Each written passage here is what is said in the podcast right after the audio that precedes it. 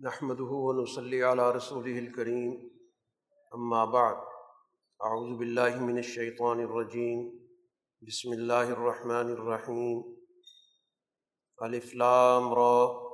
تلک آیات الکتاب وقرآن مبین ربما یود الذین کفروا لو كانوا مسلمین ذرهم يأكلوا ويتمتعوا. ويلههم الأمل فسوف يعلمون۔ صدق اللہ العظیم آج کی نشست میں صورت الحجر اور صورت النحل کے منتخب مضامین پر بات ہوگی۔ صورت الحجر مکی صورت ہے اور ہم ان مکی صورتوں کے اندر اس چیز کو دیکھ رہے ہیں۔ کہ ان بنیادی مضامین پر رہنمائی کی جاتی ہے جن کی روشنی میں رسول اللہ صلی اللہ علیہ وسلم مکہ مکرمہ میں اپنی دعوت لوگوں تک پہنچا رہے ہیں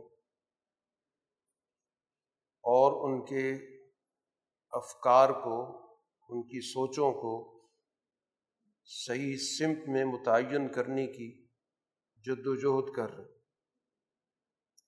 ان اعلیٰ نظریات اور ان صحیح عقائد کو مکی صورتوں میں پیش کیا جاتا ہے، جن پر انسانوں کی زندگی کی تعمیر ہونی ہے۔ جن کی اساس پر ایک صالح اور ایک عادل معاشرہ وجود میں آتا ہے۔ جو انسانوں کے اعلیٰ اخلاق کی بنیاد بنتے ہیں۔ اس صورح کے اندر بھی اسی بنیادی چیز کو آگے بڑھایا گیا۔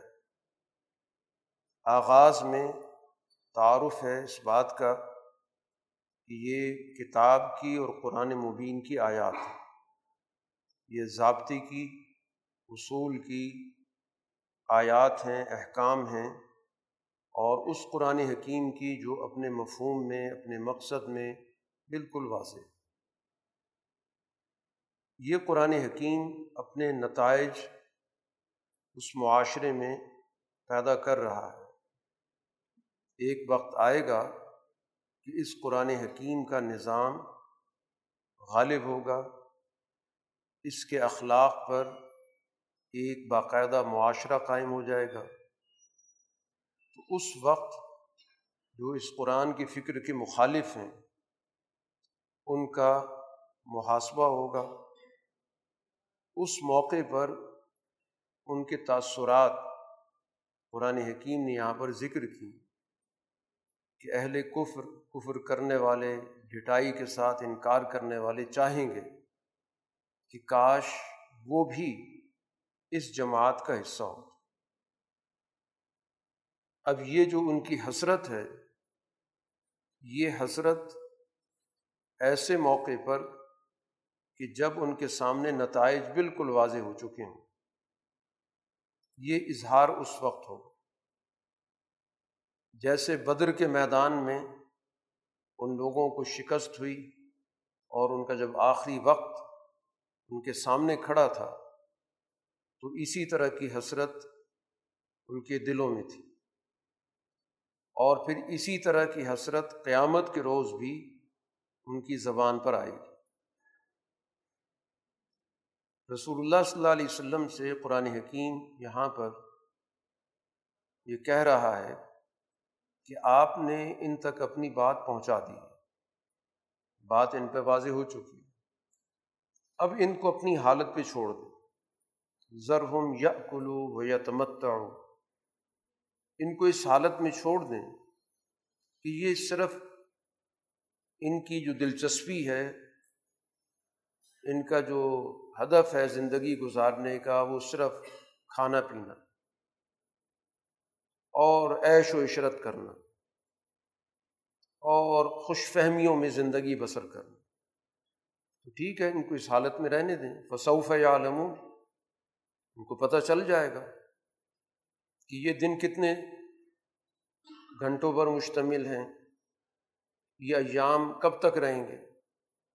تو اگر یہ اپنی زندگی اسی کو سمجھتے ہیں کہ ہم اپنی اس طرح مفاداتی زندگی، تعیش کی زندگی، غفلت کی زندگی بسر کرتے رہیں گے اور خوش فہمیوں میں رہیں گے کہ جیسے آج ہے، کل بھی اسی طرح ہے، پرسوں بھی اسی طرح ہی ہے۔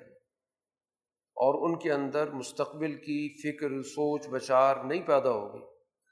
تو پھر ظاہر بات ہے کہ نتائج ان کو دیکھنے پڑیں گے۔ اور پھر قرآن حکیم نے اصول کے درجے میں بات کی ہے کہ دنیا میں جو بھی معاشرہ ہے، ہر معاشرے کا ایک لگا بندہ ضابطہ ہے۔ اس کا ایک طے شدہ قاعدہ اور قانون۔ کوئی بھی معاشرہ غلط اصولوں پر، جبر کے اصولوں پر زیادہ عرصہ قائم نہیں رہتا۔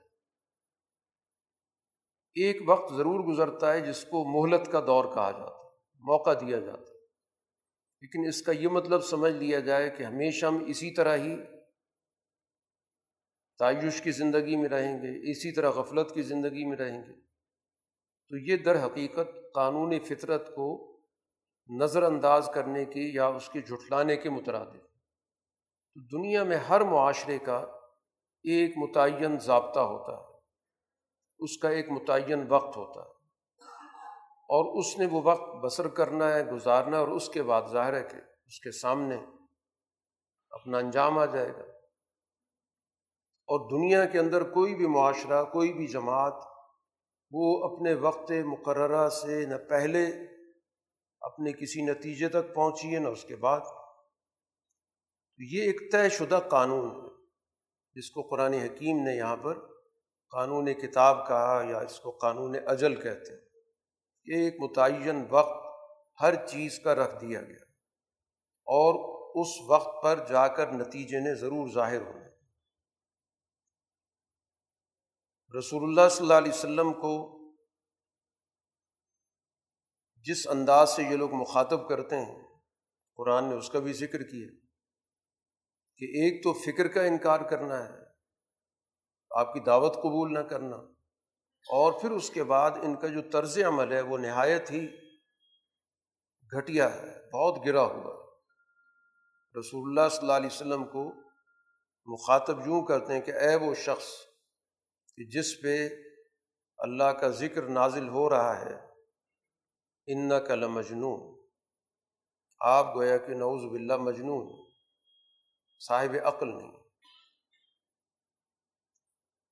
ایسا کیوں نہیں ہوتا کہ اگر آپ سچے ہیں تو آپ کے ساتھ فرشتوں کی جماعت آتی اور وہ فرشتے میں بتاتے کہ یہ اللہ کی طرف سے پیغمبر قرآن کہتا ہے کہ ملائکہ کو ہم نازل کرتے ہیں اپنے طے شدہ ضابطے کے مطابق۔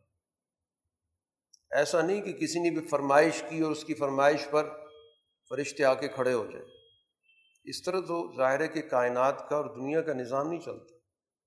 کہ کسی کی فرمائش زبان پہ آئی اور اس کے بعد اس کو پورا کر دیا تو ملائکہ تو ایک طے شدہ نظام کے تحت اللہ تعالیٰ نازل کرتا ہے۔ اور ایک اور بات بھی واضح کر دی کہ جب ملائکہ آتے ہیں تو پھر مہلت ختم ہو چکی، پھر مہلت نہیں ملتی۔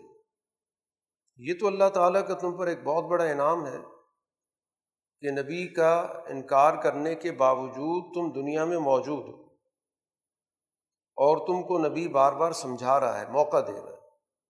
اگر آج بھی تم کئی سالوں کے انکار کے بعد آج بھی اگر حقیقت پسند بن جاؤ، تو تمہارے ہاتھ سے کچھ گیا نہیں۔ لیکن اگر ملائکہ ساتھ ہوں گے اور پھر انکار ہوگا، تو پھر تو فوراً موقع پر ہی فیصلہ ہو جائے۔ اور پھر اللہ تعالیٰ نے یہاں پر اپنے پورے اس نظام کائنات میں جو وہی کا نظام ہے یا اسی طرح رسولوں کے پاس اپنے پیغام پہنچانے کا نظام ہے، اس کا تعارف کرا کہ قرآن حکیم یہ جو اللہ تعالیٰ کی طرف سے بطور یاد دہانی کے نازل ہو رہا ہے، قرآن حکیم کا ایک عنوان جو قرآن ذکر کر رہا ہے، وہ از ذکر ہے۔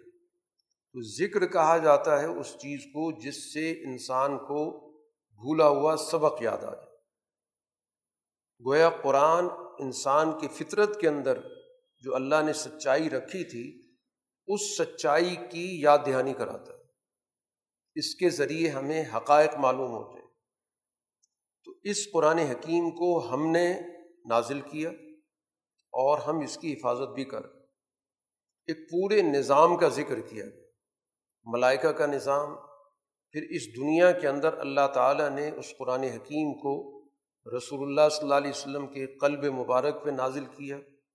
پھر رسول اللہ صلی اللہ علیہ وسلم نے اس قرآن حکیم کو جو آپ کے پاس موجود جماعت ہے ان میں سے جو لکھنے کی صلاحیت رکھتے ہیں، ان کو بلا کر باقاعدہ اس قرآن حکیم کو لکھوایا۔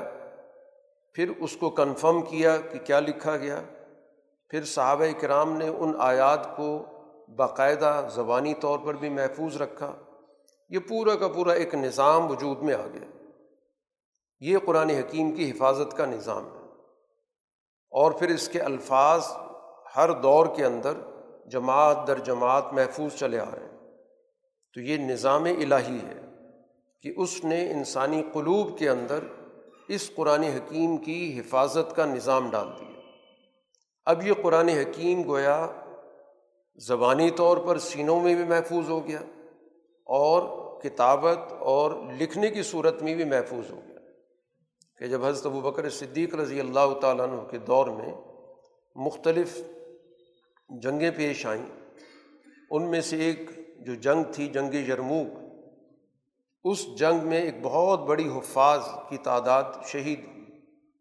تو جس کے بعد اس بات پہ توجہ کی گئی کہ اس قرآن حکیم کو باقاعدہ ایک مصحف کی شکل دی جائے، ایک کتاب کی شکل دی جائے جس طرح یہ آج موجود ہے۔ اور اس کے لیے پھر باقاعدہ ایک کمیٹی بنی، اور اس نے اپنا پورا ایک کام کیا اور پھر ایک مصحف۔ تو یہ سارا اللہ کا نظام ہے کہ انسانی قلوب کے اندر اس نے اس کی حفاظت کا نظام ڈال دیا۔ تو اب یہ ہر دو طریقے سے اس کی حفاظت ہو رہی ہے، زبانی طور پر بھی اور اسی طرح کتابت کی صورت میں۔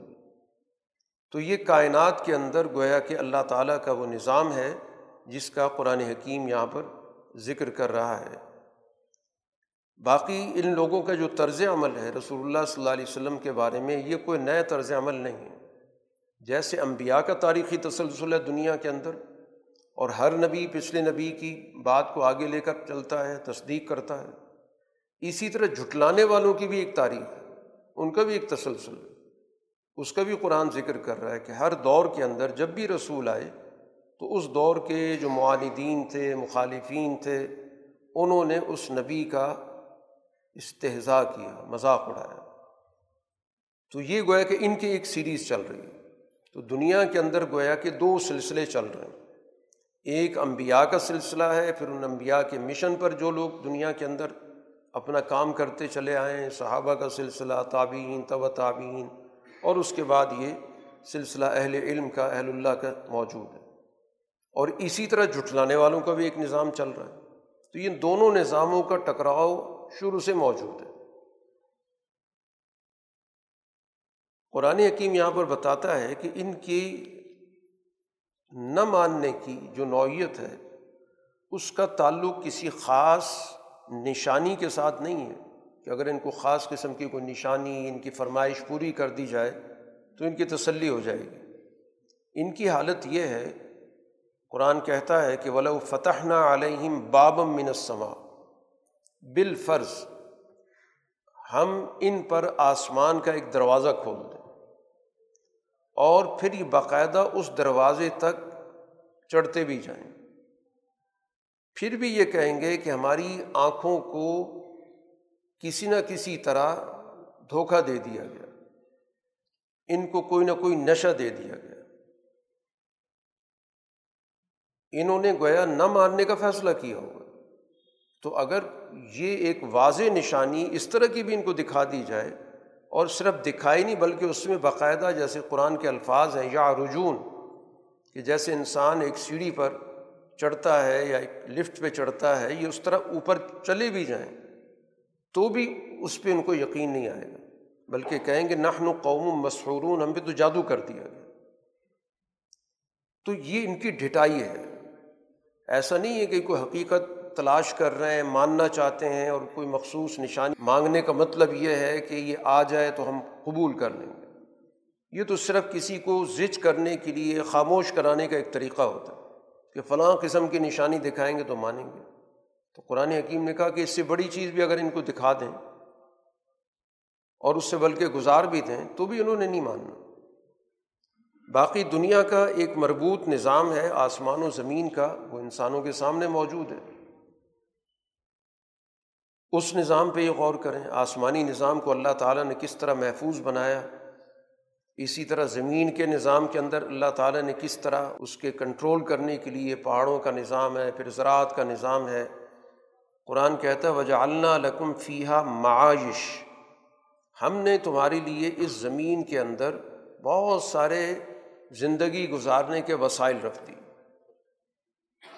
یہ ایک معلوم حقیقت جس کو ہر شخص جانتا ہے کہ اس زمین کے ذریعے اس کو وسائل مہیا ہوتے ہیں۔ اسی زمین سے سارا زراعت کا نظام اس زمین سے وابستہ ہے۔ اس زمین کی تہ کے اندر ایک معدنیات کا ایک پورا نظام کھڑا ہے۔ اسی زمین پر ہی وہ صنعتی نظام کھڑا کرتا ہے۔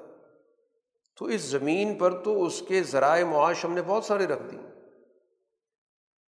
نہ صرف ان کے انسانوں کے رکھیں، بلکہ اس مخلوق کے بھی رکھیں جس کو تم لوگ رزق نہیں دیتے۔ جو دنیا کے اندر اور بھی بہت ساری مخلوقات موجود ہیں۔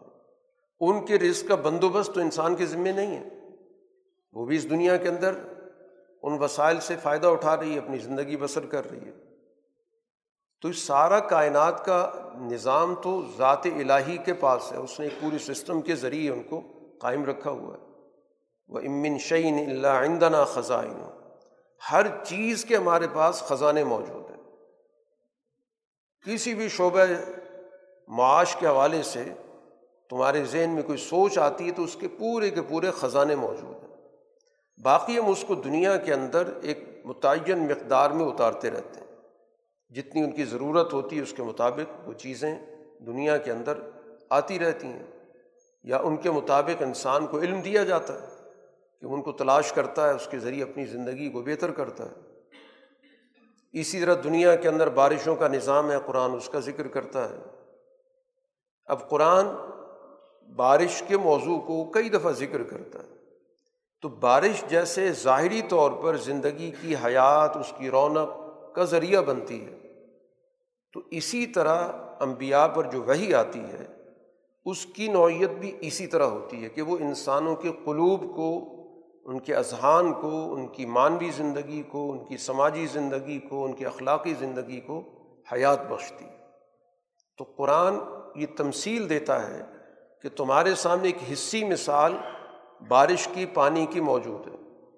اس پورے نظام پہ غور کر لو کہ اس کے ذریعے تمہاری زندگی میں کتنی حیات پیدا ہوتی ہے۔ نت نئی چیزیں اس کے ذریعے تمہاری پیدا ہوتی ہیں، جس سے تمہاری خوراک کا تعلق ہے۔ تمہارے اس سے لباس کا تعلق ہے، تمہاری زندگی کی بہت ساری جو رونقیں ہیں وہ اس سے جڑی ہوئی ہیں۔ اسی حصے مثال سے پھر قرآن سمجھانا چاہتا ہے کہ بالکل اسی طرح معاشروں کی جو مانوی حیات ہے، اس کی جو سماجی حیات ہے، جس کے نتیجے میں انسان واقعتاً ایک انسانی معاشرے میں ڈھلتا ہے، تو اس کی حیات وہ قرآن حکیم اور وہی کے ذریعے۔ اس کے بعد قرآن حکیم اس واقعے کو بار بار توجہ دلانے کے لیے ذکر کرتا ہے جو انسانوں کی تخلیق کا بالکل ابتدائی اس کا سلسلہ ہے کہ اس انسان کو ہم نے ایک گارے سے، ایک سیاہ رنگ کے گارے سے پیدا کیا جو اس کی تخلیق کا ایک عمل ہے۔ اور پھر اس کے بعد اللہ تعالیٰ نے اس کو جو صلاحیتیں دیں اس دنیا کے اندر، اس صلاحیت کا جو سب سے پہلے اللہ نے اظہار کیا اور سب مخلوق پر اس انسان کی فوقیت اور برتری واضح کرنے کے لیے ملائکہ کو حکم دیا گیا جو اس پوری دنیا کے نظام کو چلانے والے ہیں، جن کو ہم کارکن ملائکہ کہتے ہیں، جو سسٹم چلا رہے ہوتے ہیں۔ ان کو اللہ تعالیٰ نے کہا کہ ان کو سجدہ کرو۔ اور سب نے گویا کہ اس اطاعت کا اظہار کیا۔ اللہ کے اس حکم کی تعمیل کی۔ اب اس موقع پر قرآن تعارف اصل میں کرانا چاہتا ہے اس بات کا کہ اس انسان کی عظمت کا منکر کون؟ اللہ ابلیس۔ یہ تمہارا ایک دشمن عنصر ہے۔ اس کا قرآن حکیم نے پورا یہاں پہ تجزیہ کیا کہ یہ ابلیسیت کیا چیز ہے؟ جو انسانیت کی دشمن ہے، تو اس کے اندر کیا کیا مسائل ہیں؟ جس سے ہم پہچان کریں کہ یہ ابلیسی کردار ہوتا ہے۔ سب سے پہلے تو ظاہر ہے کہ اس نے اس سال اجتماعیت سے اللہ راستہ اختیار کیا۔ یہ ملائکہ کے ساتھ ہوتا تھا، اپنی عبادت کی وجہ سے۔ اس ماحول میں رہتا تھا۔ تو اس کے اندر سب سے پہلے تو یہ بات پیدا ہوئی کہ اس نے اس سال اجتماع کو چھوڑ دیا، اس سے علیحدگی اختیار کر لی۔ اور گویا اس کے اندر ایک انفرادیت کی سوچ تھی۔ کہ میں سب کچھ ہوں، میں صحیح سوچتا ہوں یا میں برتر ہوں، میں فضیلت رکھتا ہوں۔ اس طرح گویا کہ اس نے اس سال اجتماعیت کے اس عمل سجدے میں شرکت نہیں کی اور ایک علیحدہ راستہ اختیار کیا۔ تو ابلیسیت کی ایک بڑی نشانی، انفرادیت پسندی ہے کہ اپنے آپ کو بہت کچھ سمجھنا اور ایک سال اجتماع سے لا تعلق ہو جانا۔ دوسری چیز قرآن حکیم نے اس کی جو خصوصیت ذکر کی ہے کہ اس نے کہا، لم اکن لسجد لبشر، میں ایک ایسے انسان کو سجدہ نہیں کر سکتا جس کو تو نے ایک گارے سے پیدا کیا، ایک بچتی ہوئی مٹی سے، میں اس کو نہیں کر سکتا۔ گویا ابلیسیت کی دوسری نشانی دوسروں کو حقیر سمجھنا، جس کے اندر ایک تکبر کا اظہار ہے۔ اور اصل حقیقت کا انکار کر دینا کہ اصل میں جو سجدہ ہے یہ تو اللہ کے حکم کی تعمیل ہے۔ اصل تو اس کی حقیقت ہوتی ہے۔ جیسے ہم مسلمان بیت اللہ کی طرف رخ کر کے سجدہ کرتے ہیں، تو اس بیت اللہ کی عمارت کو تو سجدہ نہیں کیا جاتا۔ ہم تو اللہ کے حکم کی تعمیل کے طور پہ اس طرف رخ کرتے ہیں۔ اس سے پہلے مسلمانوں کو حکم تھا بیت المقدس کی طرف رخ کر کے نماز پڑھو، تو ادھر رخ کر کے انہوں نے نماز پڑھ لی۔ پھر بیت اللہ کی طرف حکم ہو گیا تو ادھر منہ کر کے نماز پڑھنی شروع کر دی۔ تو کوئی بھی نہ یہ سمجھتا ہے، نہ یہ اس کا عقیدہ ہوتا ہے کہ وہ جو سیاہ پتھر کی عمارت ہے، ہم اس کو سجدہ کر رہے ہیں۔ اسی وجہ سے کہا جاتا ہے کہ خدا نخواستہ یہ عمارت نہ بھی رہے، تو بھی ہم نے اس رخ پہ نماز پڑھنی ہے۔ چنانچہ اسی طرح جو لوگ فضا میں ہوتے ہیں تو ان کے لیے نماز پڑھنے کا حکم اسی رخ کی طرف ہوتا ہے۔ حالانکہ وہ عمارت تو فضا کے اندر نہیں ہوتی۔ تو یہاں پر بھی آدم علیہ السلام کو سجدہ کرنا تو اللہ کے حکم کی تعمیل تھا۔ لیکن اس نے اس حقیقت کو چھپایا اور اپنی انا کا شکار ہو گیا۔ تیسری خصوصیت جو ابلیسیت کے یہاں پہ سامنے آ رہی ہے کہ جب اللہ تعالیٰ نے اس کو یہ کہا کہ تم یہاں سے نکل جاؤ، تم راندہ درگاہ ہو، مردود ہو، اور تم پر قیامت تک لانت ہوگی۔ تو اس موقع پر بجائے اس کے کہ اس کے اندر احساس پیدا ہوتا کہ میں نے غلط کام کیا ہے۔ اللہ کی ناراضگی کو میں نے مول لیا ہے۔ اور وہ رجوع کرتا، اپنی غلطی کا اعتراف کرتا۔ اس نے اس موقع پر جو اس کے اندر ڈھٹائی موجود تھی جو انسانیت کی دشمنی اس کے اندر آ چکی تھی، اس کا اس نے مظاہرہ کیا۔ اس نے کہا کہ مجھے صرف ایک میرا تقاضا ہے کہ مجھے رہتی دنیا تک مہلت دی جائے۔ یہ اس نے اس موقع پہ تقاضا کیا۔ یہ گویا کہ ابلیسی سوچ ہے کہ اس انسانیت کی میں نے ہر صورت میں دشمنی کرنی ہے۔ چاہے مجھے لانت ہو رہی ہے، جو کچھ بھی ہو رہی ہے۔ اس انسان کی عظمت مجھ سے نہیں دیکھی جاتی۔ اور پھر اس کے بعد جب اللہ تعالیٰ نے کہا کہ ٹھیک ہے، تمہاری یہ دعا قبول کر لی جاتی ہے۔ اس موقع پر پھر اس کا ایک اور رد عمل، تو ابلیسیت کی ایک اور نشانی سامنے آتی ہے۔ اس نے یہ کہا کہ میں اب اس انسان کے لیے زمین کے اندر جو برائی ہے اس کو بہت سنوار کے پیش کروں گا جتنی بھی غلط نظریات ہیں، بد اخلاقیاں ہیں، میں اس کی نظر میں ان کو بڑا خوبصورت بنا کے، ان کو بڑا میک اپ کر کے پیش کروں گا۔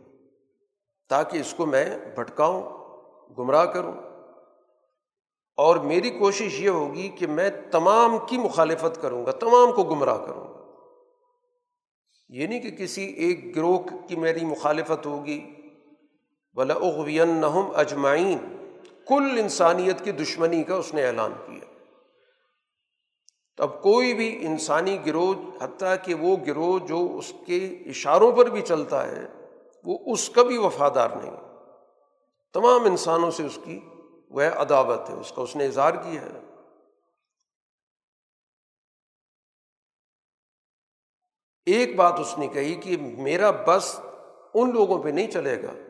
جو واقعتاً اخلاص کے ساتھ اللہ کی بندگی کر رہے ہوں گے۔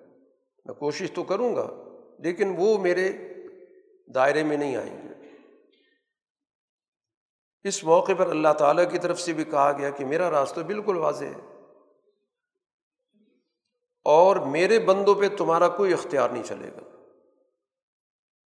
ہاں جو خود تمہارے پیروکار بننا چاہتے ہیں تو ٹھیک، اللہ نے دنیا کے اندر انسان کو صلاحیت دی ہے سوچنے کی، سمجھنے کی، ارادے کی، تو اپنے ارادے سے اگر کوئی غلط راستے کی طرف تمہاری طرف جائے گا تو ٹھیک ہے۔ دنیا میں تو اللہ تعالیٰ کسی کی لگام ہی نہیں کھینچتا، اس کو موقع دیتا ہے۔ اور ان پر حکمرانی، جو گمراہ لوگ ہوں گے، ان پر ابلیس کی حکمرانی ہوگی۔ یہ گویا کہ قرآن حکیم نے بتا دیا کہ اس دنیا کے اندر ابلیسی کردار کیا ہے۔ اور اس کا طرز عمل اس دنیا کے اندر کس طرح ظاہر ہوتا ہے۔ اس کے بعد قرآن حکیم نے ظاہر کے سزا کا ذکر کیا کہ انسانوں کے اندر مختلف نوعیت کے کردار موجود ہیں یا اسی طرح ابلیس کے پیروکاروں کے مختلف کردار ہیں۔ اسی حوالے سے کہا گیا کہ جہنم ہے، جہنم کے سات دروازے ہیں۔ تو اسی نقطہ نظر سے کہ مختلف مظاہر انسانوں کے اندر پائے جاتے ہیں جو ابلیس کے پیروکار ہیں۔ تو اسی لحاظ سے گویا کہ ہر ایک کے داخلے کا ایک علیحدہ دروازہ قرآن حکیم نے یہاں پر ذکر کر دیا۔ پھر قرآن حکیم کا ایک عام اسلوب ہے کہ جب وہ ایک گروہ کا ذکر کرتا ہے تو تعارف میں دوسرے گروہ کا بھی ساتھ ساتھ ذکر کرتا ہے۔ ایک گروہ کا جب انجام ذکر کرتا ہے تو دوسرے گروہ کا بھی بتا دیتا ہے کہ اس کا مستقبل کیا ہوگا۔ چنانچہ متقین کے حوالے سے مستقبل میں قیامت کے روز آخرت میں جو انعامات ہوں گے، قرآن نے اس کا بھی ذکر کیا کہ وہ جنتوں میں ہوں گے، ان کے چشموں کے اندر ہوں گے۔ اد خلو حاب سلامن آمینین ان سے یہ کہا جائے گا کہ سلامتی کے ساتھ اور پرامن، مطمئن طریقے سے داخل ہو جائے ان واقعات کو ذکر کرنے کے بعد قرآن حکیم نے خاص طور پر اس صورح کے اندر ایک واقعے کا خصوصی طور پر ذکر کیا ہے اور وہ قوم لوت کا واقعہ ہے۔ کہ یہ وہ لوگ ہیں کہ جن کی جو اللہ تعالیٰ نے ایک فطری نظام دنیا کے اندر رکھا ہے، اس فطری نظام کو مسق کرنے والے تھے۔ اس واقعے کو قرآن حکیم نے اس لیے خاص طور پر ذکر کیا کہ اس دنیا کے اندر ابلیسیت کا ایک بہت بڑا مظر وہ قوم لوت کا طرز عمل ہے کہ ابلیس انسانوں کی سوچوں کو اتنا معاف کر دیتا ہے کہ جو ان کی فطرت کے تقاضے ان کو بھی مشق کر دیتا اسی حوالے سے قرآن حکیم نے اس واقعے کا ذکر کیا جو پہلے بھی قرآن ذکر کر چکا ہے۔ اب ان کے بارے میں جو اللہ تعالیٰ کا فیصلہ ہے کہ اس پوری قوم کی اللہ نے نسل ہی ختم کر دی۔ اور یہ سزا اس لیے دی گئی کہ جیسا یہ جرم کر رہے ہیں ویسی سزا ہے۔ یہ بھی اللہ تعالیٰ کا ایک نظام ہے سزا کے حوالے سے کہ سزا جرم کی نوعیت کے مطابق ہوتی ہے۔ جیسا جرم ہوگا، اسی جرم کی جو نوعیت ہے، وہ سزا میں بدل جائے گی۔ جو ان کے یہاں نسل کشی پیدا ہو گئی، کیونکہ جب ہم جنس پرستی جس سوسائٹی کے اندر پیدا ہو جائے تو اس کے اندر ظاہر ہے کہ انسانی نسل کا جو اللہ تعالیٰ نے ایک فطری نظام رکھا، وہ ختم ہو جاتا ہے۔ وہ سارا کا سارا معاشرہ صرف اور صرف ایک تعیش کی ذہنیت کا حامل ہوتا ہے۔ تو جب ان نے خود یہ فیصلہ کر لیا کہ ہم نے جو ایک فطری نظام ہے اس کو اختیار ہی نہیں کرنا۔ تو خود ہی گویا کہ نسل بند کرنے کا، نسل کشی کا نظام اختیار کیا۔ تو ابھی ہم نے بھی یہ فیصلہ کیا کہ اب اس پوری قوم کو مکمل طور پر تباہ کر دیا جائے۔ اس کا کوئی بھی فرد دنیا کے اندر نہ رہنے پائے۔ کیونکہ خود ان کا اپنا فیصلہ یہ کہ ہم نے اپنی نسل کو آگے لے کے نہیں چلنا۔ تو پھر اللہ نے بھی وہی فیصلہ کر دیا کہ پوری قوم تباہ کر دی اب اس واقعے کے درمیان میں رسول اللہ صلی اللہ علیہ وسلم کو مخاطب کر کے اسی واقعے کا ہی ذکر ہو رہا ہے۔ لامرو کا ان لفی سکرتیم یا مہوں آپ کی عمر کی قسم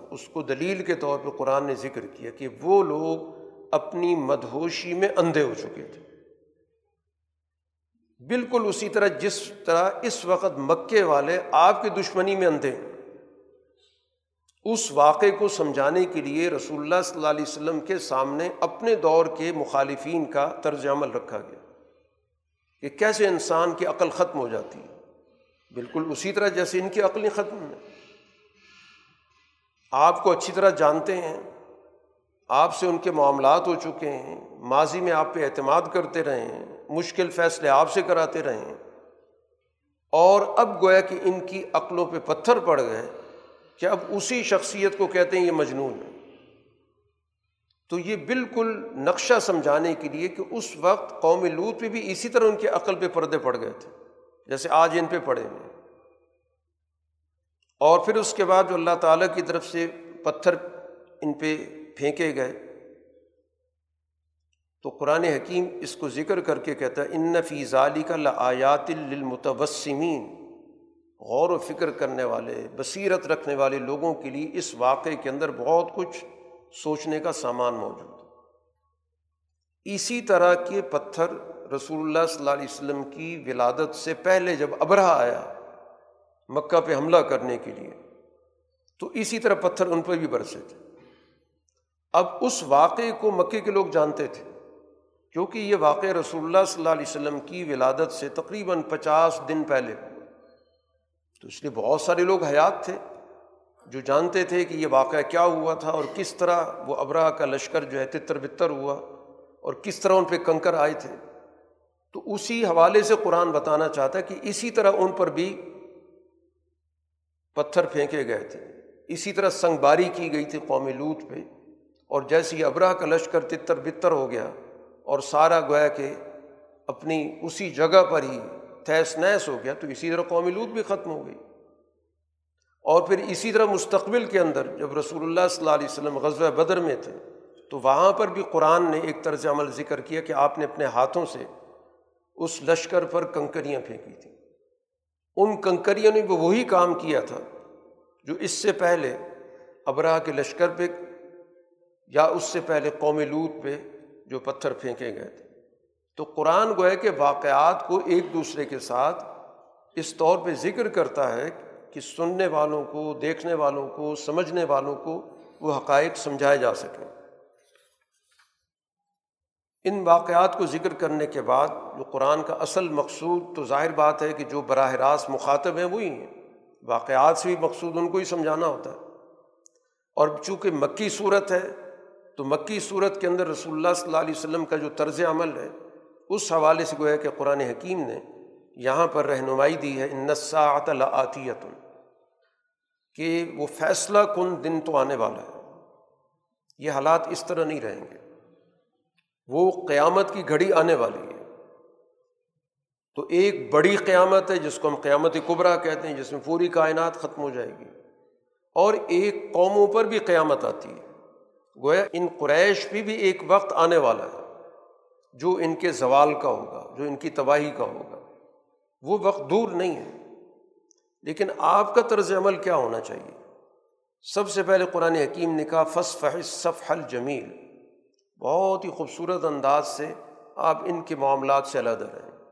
الجھنے کی ضرورت نہیں ہے۔ آپ اپنا کام کرتے رہیں۔ یہ کوشش کریں گے، الجھاؤ پیدا ہو، مقابلے کی فضا پیدا ہو۔ آپ نے اس میں نہیں آنا۔ ایک خوبصورت انداز سے ان کو آپ طرح دے دیں، اپنا کام کرتے رہیں۔ باقی اللہ تعالیٰ ہر چیز کو اچھی طرح جانتا ہے۔ دوسری بات قرآن حکیم نے یہ کی کہ ہم نے آپ کو پورا ایک دستور العمل دی یہ قرآن حکیم نازل ہو رہا ہے۔ تو پوری ایک گویا کہ ہدایت کی تفصیلات اس کے اندر موجود ہیں۔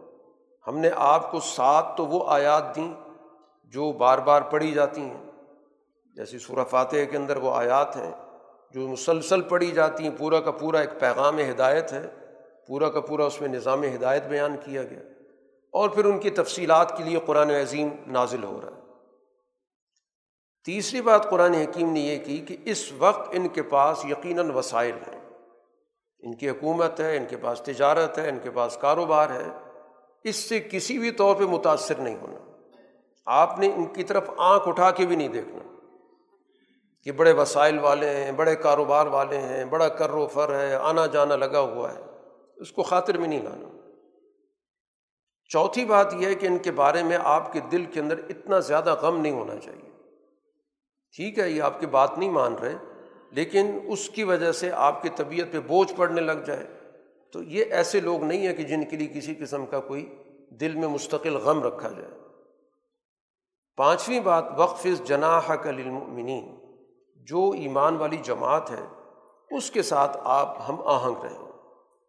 اس کو اپنے ساتھ ملا کے رکھیں۔ اس کو ایک اپنائیت کا ماحول دیں۔ وہ آپ کی تربیت میں رہنے والے ہیں، آپ کی بات سننے والے ہیں۔ تو ان کے ساتھ جو آپ کا طرز عمل ہے، وہ ان کی رہنمائی کا ہو، ان کی تربیت کا ہو، ان کی دل جوئی کا ہو۔ اور ایک اور بات قرآن حکیم نے کہ انی ان نذیر المبین ان کے سامنے بالکل واضح الفاظ میں کہہ دیں کہ میں واضح الفاظ میں تمہیں، تمہارے مستقبل کی تباہی کی اطلاع دے رہا ہوں۔ اور وجہ اس کی یہ ہے کہ یہ قرآن حکیم جن لوگوں پہ نازل ہو رہا ہے، یہ قرآن حکیم کی ہدایات کو اپنی مرضی سے تقسیم کرتے یہ قرآن کی پوری ہدایت نہیں ماننا چاہتے۔ کبھی کوئی ایک آدھ آیت کسی کو کہ یہ آیت مجھے بڑی پسند ہے، مذاق اڑانے کے لیے میں تو اس کو مانتا ہوں۔ تو قرآن ان کے طرز عمل کا ذکر کرتا ہے کہ ان کو خبردار کر دیں، جو قرآن کے ساتھ اس طرح کا طرز عمل کر رہے ہیں کہ ہم اس کی بس صرف فلاں آیت کو مانتے ہیں یا فلاں اس کی ہدایت بڑی اچھی ہے؟ فلاں کو ہم نہیں مانتے، جنہوں نے قرآن کو ٹکڑے ٹکڑے کر دیے۔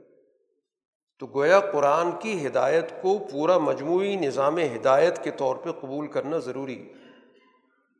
اس میں انتخاب نہیں ہو سکتا اپنی مرضی کا کہ چند آیات یا چند احکام کہ یہ ہم اس پہ ہم عمل کرتے ہیں اور باقی کو ہم نظر انداز کر دیتے ہم اس کی کچھ اخلاقی ہدایات کو اچھا سمجھتے ہیں یا کچھ اس کی عبادت کی تفصیلات ہیں وہ بہتر ہیں۔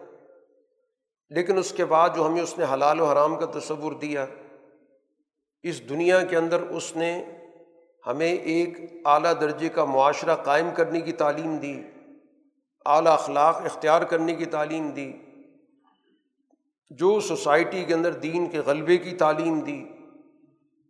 اس کو ہم ایک طرف چھوڑ دیں۔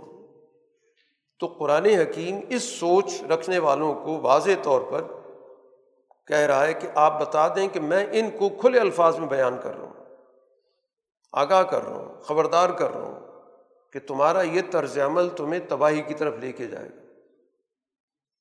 اور پھر اس کے بعد قرآن حکیم نے آپ کو مخاطب کر کے کہا کہ فوربی کا لنس النحم اجمعین خود آپ کے رب کی قسم ہم ان سب سے پوچھیں گے، جو کچھ یہ کرتے رہیں۔ یہ ایسا نہیں ہے کہ وقت گزر جائے گا یا ان کو نظر انداز کر دیا جائے گا۔ یہ تو صرف ایک مہلت کا عمل ہے جس سے یہ گزر رہے ہیں۔ اس کے بعد ایک ایک آدمی سے بعض پرس ہوگی۔ اگر اس دنیا کے اندر دین کا نظام قائم ہوگا تو پھر جو زندہ موجود ہوں ان سے پوچھا جائے گا، ان سے حساب لیا جائے گا۔ اور اگر وہ دنیا سے جا چکے ہیں تو پھر اللہ نے اگلا دن تو رکھا ہی اس لیے۔ اب آپ کا کام کیا ہے کہ فسدا بیما تو عمر جس چیز کا آپ کو حکم دیا گیا، اس کا برملا اظہار کریں اعلان لوگوں کو بتائیں کہ یہ اللہ کا حکم ہے۔ عارض مشرقین اشتعال نہیں پیدا ہونا چاہیے۔ مشرقین سے اعراض کریں وہ غلط بیانی بھی کریں گے، وہ بھکتی بھی کسیں گے، مذاق بھی اڑائیں گے، رکاوٹیں بھی ڈالیں گے۔ کوشش کریں گے، اشتعال پیدا ہو، مقابلے کی فضا پیدا ہو۔ آپ نے اعراض کرنا ہے۔ ہم ان لوگوں کے لیے کافی ہیں۔ اللہ تعالیٰ کہہ رہا ہے۔ یہ استحضاء کر رہے ہیں، مذاق اڑا رہے ہیں۔ ہم کافی ہیں، آپ اپنا کام کریں۔ ہمیں معلوم ہے کہ ان کی باتوں سے آپ کو دلی طور پہ تنگی ہوتی ہے۔ جو بھی یہ پروپیگنڈا کرتے ہیں، غلط بیانی کرتے ہیں، اعتراض کرتے ہیں، آپ کے بارے میں جو بد زبانی کرتے ہیں، کوئی کہتا ہے شاعر ہے، کوئی کہتا ہے مجنون ہے، کوئی کہتا ہے کاہن ہے، جو بھی، کوئی کہتا ہے جادوگر ہے۔ ہمیں معلوم ہے کہ ان باتوں سے آپ کے دل پہ بوجھ پڑتا ہے۔ بس اس کا علاج یہ ہے کہ آپ اللہ سے اپنا تعلق زیادہ سے زیادہ مضبوط کریں۔ فصب بحمد ربک اپنے رب کی حمد کے ساتھ تصویر بیان کریں اور سجدہ کرنے والی جماعت کا حصہ بنیں۔ اپنے رب کی بندگی کرتے رہیں۔ حتیٰ یا کل یقین یہاں تک کہ اللہ تعالیٰ اس پورے دین کا جو ایک یقینی نتیجہ ہے وہ آپ کے سامنے لے آئے گا۔ صورت النحل، یہ بھی مکی صورت ہے۔ اس میں بڑی تفصیل کے ساتھ جو اللہ تعالیٰ کا اس دنیا کے اندر منشا ہے، ایک نظام کے حوالے سے، کائنات کے نظام کے حوالے سے، انسانی سماج کے حوالے سے اس میں بڑی تفصیلی گفتگو کی گئی۔ آغاز میں کہا گیا عطا امر اللہ اللہ کا حکم آ چکا ہے۔ فیصلہ کن گھڑی آنے والی ہے تو وہ فیصلہ کن گھڑی اتنی طے شدہ ہے، اتنی یقینی ہے کہ یوں سمجھے کہ آ چکی ہے۔ یہ قرآن کا ایک انداز بیان ہے کہ مستقبل کی وہ باتیں جو یقینی ہیں، ان کو وہ بیان کرتا ہے جیسے وہ چیز ہو چکی ہے۔ جیسے ماضی کے بارے میں دوسری رائے نہیں ہوتی کہ ماضی کا مطلب جو چیز ہو چکی ہو چکی، دوسری رائے ہو ہی نہیں سکتی اس میں۔ تو قرآن مستقبل کو بھی اسی انداز سے بیان کرتا کہ عام طور پر مستقبل کے حوالے سے دو دو رائے ہو سکتی ہیں۔ ایک آدمی کہے کہ یہ واقعہ ہوگا، دوسرا کہے گا نہیں ہوگا۔ لیکن قرآن اس ہونے والے واقعے کو بھی بیان اس طرح کرتا ہے کہ اس کا ہونا اسی طرح یقینی ہے، جیسے کسی ماضی کی بات پہ ہمیں یقین ہوتا ہے۔ اب تمہارا طرز عمل کیا ہونا چاہیے؟ فلاں استاجلو اجلت نہیں ہونی چاہیے۔ کہ فوری کوئی نتیجہ نکل آئے۔ جلد بازی نہیں کرو۔ ہر چیز اپنے وقت پہ نتیجہ دیتی ہے۔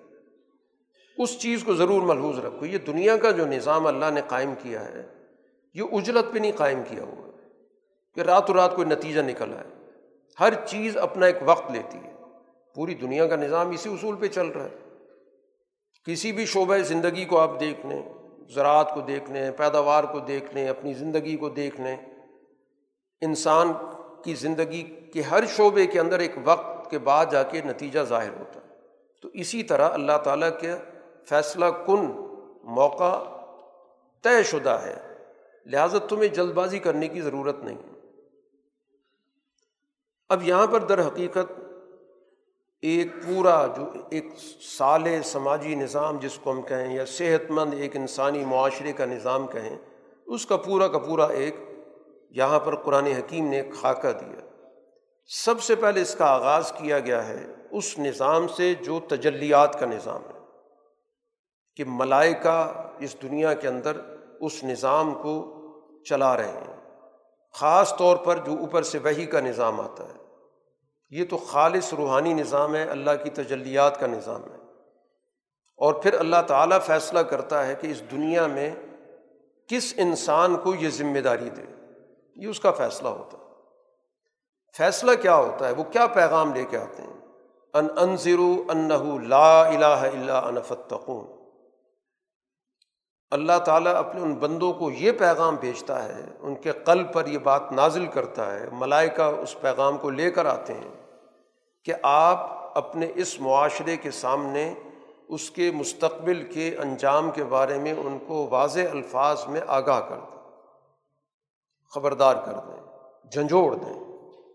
اور یہ بات واضح کر دیں کہ اس پوری کائنات کے اندر صرف ایک ہی ذات ہے جو اس پوری کائنات کا مرکز ہے، جس نے پوری کائنات تخلیق دی ہے۔ اس کے علاوہ اور کوئی نہیں ہے۔ وحدت، کائنات کی وحدت وحدت ذات کے ساتھ ہے، وحدت الہ کے ساتھ ہے۔ تو لہٰذا تمہارے دلوں کے اندر صرف اسی ذات کا لحاظ ہونا چاہیے۔ اسی کا تصور ہونا چاہیے۔ اسی کی حیبت، اسی کی بات ماننے کا تصور ہونا چاہیے۔ آسمان و زمین کا نظام بھی اللہ تعالیٰ نے پیدا کیا۔ اس انسان کو بھی اللہ تعالیٰ نے پیدا کیا۔ چوپایوں کا پورا نظام بھی اللہ تعالیٰ نے تخلیق کیا ہے۔ تو اجمالی طور پر گویا کہ جو بھی انسان اس دنیا کے اندر جانور پالتا ان کا قرآن نے ذکر کر دیا۔ یہ سارا کا سارا جو نظام ہے، اس انسان کی بھلائی، فائدے کے لیے پیدا کیا گیا۔ وہ ان جانوروں سے فائدہ اٹھا رہا ہے، ان کے گوشت سے بھی فائدہ اٹھا رہا ہے، اس کے چمڑے سے بھی فائدہ اٹھا رہا ہے، اس کے دیگر اشیاء سے بھی فائدہ اٹھا رہا ہے۔ تو یہ اللہ نے اس انسان کو یہ سوچ، سمجھ یا عقل دی کہ وہ اشیا سے کیسے فائدہ اٹھائے تو تمام اشیا دنیا کی اس انسان کے لیے پیدا کی گئی۔ تو اس دنیا کے اندر اس انسان کی ایک مرکزی حیثیت۔ قرآن حکیم اس کے بعد جو روز مرہ کی نوعیتیں ان کو دلیل کے طور پہ پیش کرتا ہے، مشاہدات کو غور و فکر کی بنیاد کے لیے پیش کرتا ہے۔ سب سے پہلے اس نے جو انسان کا اس دنیا کے اندر ایک زرعی نظام چل رہا ہے کہ آسمان سے پانی اتارا جس سے تم پیتے بھی ہو جس سے تم اپنے درختوں کو، پیداوار کو سیراب بھی کرتے ہو۔ پیداوار نکلتی ہے، قرآن نے کچھ چیزوں کا ذکر کیا جو اس دور میں لوگوں کے لیے بہت مانوس سے جس کو صبح شام جس سے ان کا واسطہ پڑتا تھا، زیتون ہے، کھجور ہے، انگور ہیں۔ قرآن نے اس کا ذکر کیا، اس کے بعد من کل ثمرا جو بھی پھل ہیں۔ یہ تو ایک وہ چیز ہے جو ہر انسان کا مشاہدہ ہے۔ اس کے بعد قرآن کا یہ انداز ہے کہ توجہ دلاتا ہے کہ اس کے اندر سوچنے کا سامان موجود ہے۔ ان نفیز علی کا لایت القومی یا تفکروں غور و فکر کر اس میں اور جیسے پہلے ہم بات کر چکے ہیں کہ قرآن حکیم جب بھی اس طرح کی گفتگو کرتا ہے، بارش کے پانی کی اور زمین کے اندر اس کی پیداوار کی اور اس کے اندر متنوع چیزیں نکلنے کی، تو در حقیقت اسی کے ذریعے وہ اپنے وہی کے پیغام کو بھی سمجھاتا ہے کہ وہی کو بھی اسی طرح سمجھو۔ وہی بھی اوپر سے آتی ہے، انسانی قلوب پر اس کا اثر پڑتا ہے اور پھر انسانوں کی مختلف صلاحیتیں ہمارے سامنے آتی ہیں۔ مختلف شعبۂ زندگی کے اندر انسان اپنا کام کر رہے ہوتے ہیں۔ تو اس لیے ان کی رہنمائی کا جو ذریعہ ہے، وہ بھی ذات الہی ہے۔ وہی دلوں کے اندر خیالات ڈالتا ہے، وہی افکار ڈالتا ہے۔ آج دنیا کے اندر جو انسان مختلف چیزوں کو ایجاد کرتا ہے، تو یہ غور و فکر اور اس غور و فکر کو کسی نتیجے تک پہنچانا، تو یہ بھی ذات الہی کا ایک نظام ہے۔ تو بالکل اسی طرح جیسے پانی زمین پر نازل ہو کر اس زمین کے نظام کو زندہ کر دیتا ہے اسی طرح وہ وہی انسانی قلوب پر نازل ہوئی اور اس کے نتیجے میں اس دنیا کے اندر انسانوں کے اندر وہ خوبیاں پیدا ہوئیں، جس کے نتیجے میں یہ انسان اس دنیا کے اندر ایک بامانہ زندگی بسر کر سکتا ہے۔ پھر اسی طرح اللہ نے فلکیاتی نظام کی طرف توجہ دلائی ہے سورج کا نظام، چاند کا نظام، ستاروں کا نظام۔ اس میں بھی قرآن نے کہا کہ ان نفیز علی کلا آیات القومی یا قلون عقل رکھنے والوں کے لیے اس کے اندر ہی بہت کچھ موجود ہے۔ کہ یہ کیا نظام ہے؟ اپنے وقت پہ سورج کا نظام ہے، چاند کا نظام ہے، ستاروں کا نظام ہے، پورا فلکیاتی نظام ہمیں اس بات کی تعلیم دیتا ہے کہ انسانی زندگی کے اندر ایک اوقات کی تقسیم ہے۔ اگر انسان ان اوقات کی تقسیم کے نظام کو سمجھتا ہے، اس کے مطابق عمل کرتا ہے، تو اس کی زندگی بہتر نتائج دیتی ہے۔ کہ ایک وقت عمل کا ہوتا ہے، ایک وقت اس انسان کے اپنے آپ کو آرام دینے کا ہوتا ہے، یہ اوقات کی تقسیم کا نظام ہے جس پہ اس کی مصروفیات چل رہی ہیں۔ تو اگر یہ اوقات کی تقسیم نہ ہوتی تو اس انسان کے لیے فیصلہ کرنا تو بہت مشکل تھا۔ وہ کیسے طے کرتا ہے کہ کس وقت میں نے کام کرنا اور کس وقت میں نے آرام کرنا۔ ہے اگر انسانوں پر چھوڑ دیا جاتا، آپس میں ترجیحات کا جھگڑا شروع ہو جاتا۔ ایک شخص کہتا ہے، میں نے اس وقت آرام کرنا ہے، میں نے کام نہیں کرنا۔ دوسرا کہتا ہے، میں نے دوسرے وقت میں کام نہیں کرنا۔ اجتماعیت کیسے پیدا ہوتی؟ اب انسانوں کے دن مقرر ہو گیا تو تمام انسانوں کے اندر ایک اجتماعی اتفاق ہے کہ دن میں جد وجہد کرنی ہے، کام کاج کرنا ہے، باغ دوڑ کرنی ہے۔ اور رات کے وقت اجتماعی طور پہ فیصلہ ہو جاتا ہے کہ سب نے آرام کرنا ہے۔ تو یوں سوسائٹی کے اندر گویا اللہ نے تقسیم اوقات کا ایک نظام پیدا کر دیا جس سے انسانی زندگی میں سہولت پیدا ہو گئی۔ اور اگر یہ نظام نہ ہوتا تو پھر انسانی زندگی کے اندر اجتماعی فیصلہ کرنا بہت مشکل کام تھا۔ ترجیحات کا جھگڑا ہوتا، خواہشات کا تنازع ہوتا، اناؤں کے جھگڑے ہوتے، فیصلے نہ ہو پاتا۔ اس لیے قرآن ان چیزوں کا ذکر کر کے توجہ دلاتا ہے کہ غور و فکر کرنے والوں کے لیے اس کے اندر بہت کچھ سوچنے کی نشانیاں موجود ہیں۔ اسی طرح قرآن حکیم ذکر کر رہا ہے کہ زمین کے اندر ہم نے مختلف رنگت کی چیزیں پیدا کی۔ یہ مشاہدے کی چیز ہے۔ اس میں بھی قرآن کہتا ہے کہ غور و فکر کرنے والوں کے لیے نشانیاں ہیں۔ کہ جس طرح زمین کے پیداوار کے اندر ایک تنوع ہے، ان کے رنگوں کے اندر ایک تنوع موجود ہے، اسی طرح دنیا کے اقوام کے اندر بھی تنوع ہے۔ مختلف رنگتوں کی مختلف مزاجوں کی، مختلف پس منظر کے لوگ موجود ہیں۔ تو زمین کی خوبصورتی اسی تنوع کے اندر ہے۔ زمین پہ اگر صرف ایک ہی رنگ ہوتا، تو ظاہر زمین کی وہ خوبصورتی نہ ہوتی جو آج زمین میں خوبصورتی اسی وجہ سے ہوتی کہ آپ اس میں مختلف رنگ دیکھ رہے ہوتے ہیں۔ سبز رنگ بھی ہے، سرخ بھی ہے، زرد بھی ہے، اسی سی خوبصورتی زمین کی نظر آتی ہے۔ تو اسی طرح اس معاشرے کی خوبصورتی بھی اسی چیز میں ہے کہ اس میں مختلف قومیں رہتی ہیں۔ مختلف ان کی رنگتیں ہیں، مختلف ان کی زبانیں ہیں، مختلف ان کے کلچر ہیں۔ تو یہی گویا کہ اس انسانی معاشرے کی خوبصورتی ہے۔ ان سب کو ایک رنگ دے دینا یا کوشش کرنا کہ سب ایک ہی زبان بولنا شروع کر دیں۔ سب ایک ہی ثقافت اختیار کرنا تو ظاہر ہے کہ یہ فطری نظام کے خلاف ہے۔ اسی طرح ایک اور چیز کی طرف توجہ دلائی وہ تسخیر بحر یعنی سمندر کے نظام کو بھی تمہارے قابو میں کر دیا کہ ایک انسان کو اللہ نے یہ عقل دے دی کہ اس سمندر سے کیسے فائدہ اٹھانا ہے۔ یہ پھیلا ہوا پانی ہے، اس پہ میں نے کیسے سفر اختیار کرنا اس میں سے میں نے اپنا رزق کیسے تلاش کرنا ہے؟ تو جس کے نتیجے میں ایک بہت بڑا رزق کا ذریعہ ہے جو سمندر سے انسان حاصل کر مچھلیوں کی صورت میں۔ اور اسی طرح بہت سارے وہاں سے اس کو زیب و زینت کے وسائل اور آلات بھی ملتے ہیں۔ اور پھر اس کے بعد اس کا سفر بھی ہوتا ہے اللہ نے یہ علم دیا، اس کو سوچ دی کہ اس پہ میں نے سفر کیسے کرنا ہے، کیسے کشتی بنانی ہے، کہ جو اس پہ مجھے سفر کی سہولت مہیا کرے اور اس میں ڈوبے نہیں۔ اور یہ کس لیے دیا کہ لطب تغو من فضلی ولا تشکرون تاکہ تم اللہ کا فضل تلاش کرو۔ ایک جگہ کی پیداوار اس بحری نظام کے ذریعے دوسری جگہ پہنچتی ہے۔ یوں دنیا بھر کے اندر ہر جگہ کی قوم دنیا کی تمام چیزوں سے فائدہ اٹھاتی اگر یہ نظام نہ ہوتا تو ظاہر ہر جگہ کے لوگ صرف اپنی جگہ کی چیزوں سے ہی فائدہ اٹھاتے۔ ان کو پتہ نہ ہوتا کہ دنیا میں باقی جگہوں پہ کیا کیا چیزیں پیدا ہو رہی ہیں۔ اور پھر ظاہر ہے کہ دوسرا جو ذریعہ ہے، اس کے اندر تو پہاڑ بھی ہیں اور بہت ساری رکاوٹیں بھی ہیں۔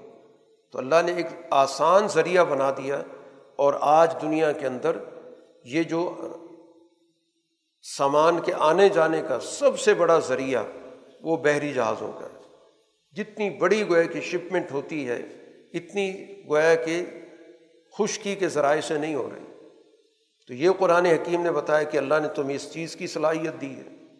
اب یہ سارا دنیاوی نظام کی قرآن گفتگو کرتا۔ پھر اس، یہ ساری چیزیں قرآن ذکر کرنے کے بعد سوال کر رہا ہے کہ افمن یخلق کم اللہ یخلق؟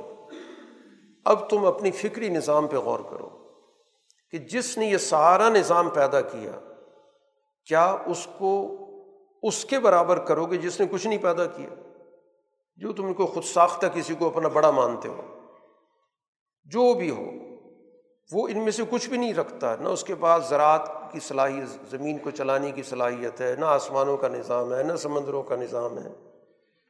تو یہ سوچنے کی چیز ہے کہ تم فکری طور پر کس کی مروبیت اختیار کر رہے ہو؟ کس کے سامنے پسماندہ ہو رہے ہو؟ کس کے سامنے جھک رہے ہو؟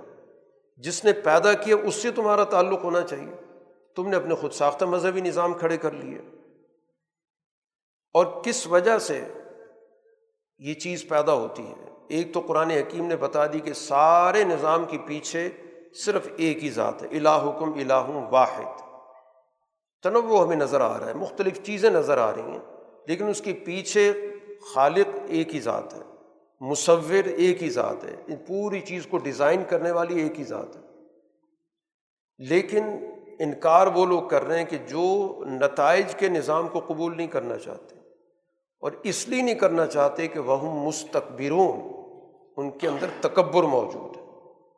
وہ کسی کو اپنے خاطر میں نہیں لاتے، کسی کو اپنا برابر نہیں سمجھتے۔ برابر کیا؟ دوسروں کو کم تر حقیر سمجھتے اس وجہ سے وہ اپنا ایک متبادل مذہبی بیانیہ بنا لیتے تاکہ معاشرے کے اندر ایک الگ تھلگ سوچ بنا کے لوگوں پر اپنی منمانی مسلط کر سکیں۔ اپنے فیصلے مسلط کر سکیں، اپنا ظلم مسلط کر سکیں۔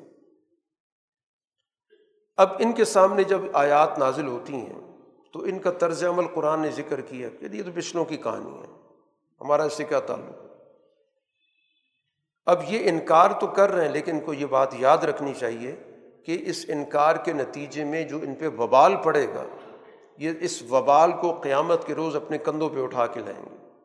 اپنا بھی وبال اور جن جن کو یہ گمراہ کرتے رہے، ان سب کا وبال ان پر ہوگا۔ اب یہ بہت ساری تدبیریں کر رہے ہیں، سازشیں کر رہے ہیں، بیٹھ کے پلاننگ کر رہے ہیں۔ قرآن ان سب کی تدبیروں کی اور سازشوں کی ناکامی کا اعلان کر رہے ہیں قد مکر الزین امن قبل ذرا پچھلی تاریخ کا مطالعہ کر لیں ان سے پہلے بھی لوگوں نے بڑے بڑے مکر و فریب کیے، بڑے انہوں نے جال بنے۔ لیکن اللہ تعالیٰ نے ان کو جڑ سے اکھاڑ پھینکا ان کی ساری بنیادیں توڑ دیں، ان کے اوپر گویا کہ ایک عمارت گر گئی۔ جب کسی کی بنیادیں ہٹا دی جائیں تو عمارت پھر سر بھی گرتی۔ ہے پھر ان کو پتہ ہی نہیں چلا کہ عذاب کہاں سے آ گیا۔ اور قیامت کے روز تو ویسی ان کی رسوائی ہوگی۔ اور وہاں پر اللہ تعالیٰ جب پوچھے گا کہ وہ جو تم نے میرے ساتھ شریک کار بنا رکھے تھے، کسی کو تم نے مذہبی شراکت داری دے رکھی تھی، کسی کو معاشی شراکت داری دے رکھی تھی، کسی کو سیاسی شراکت داری دے وہ ہیں کہاں پہ؟ تو اس وقت گویا کہ ان کے پاس کوئی جواب نہیں ہوگا۔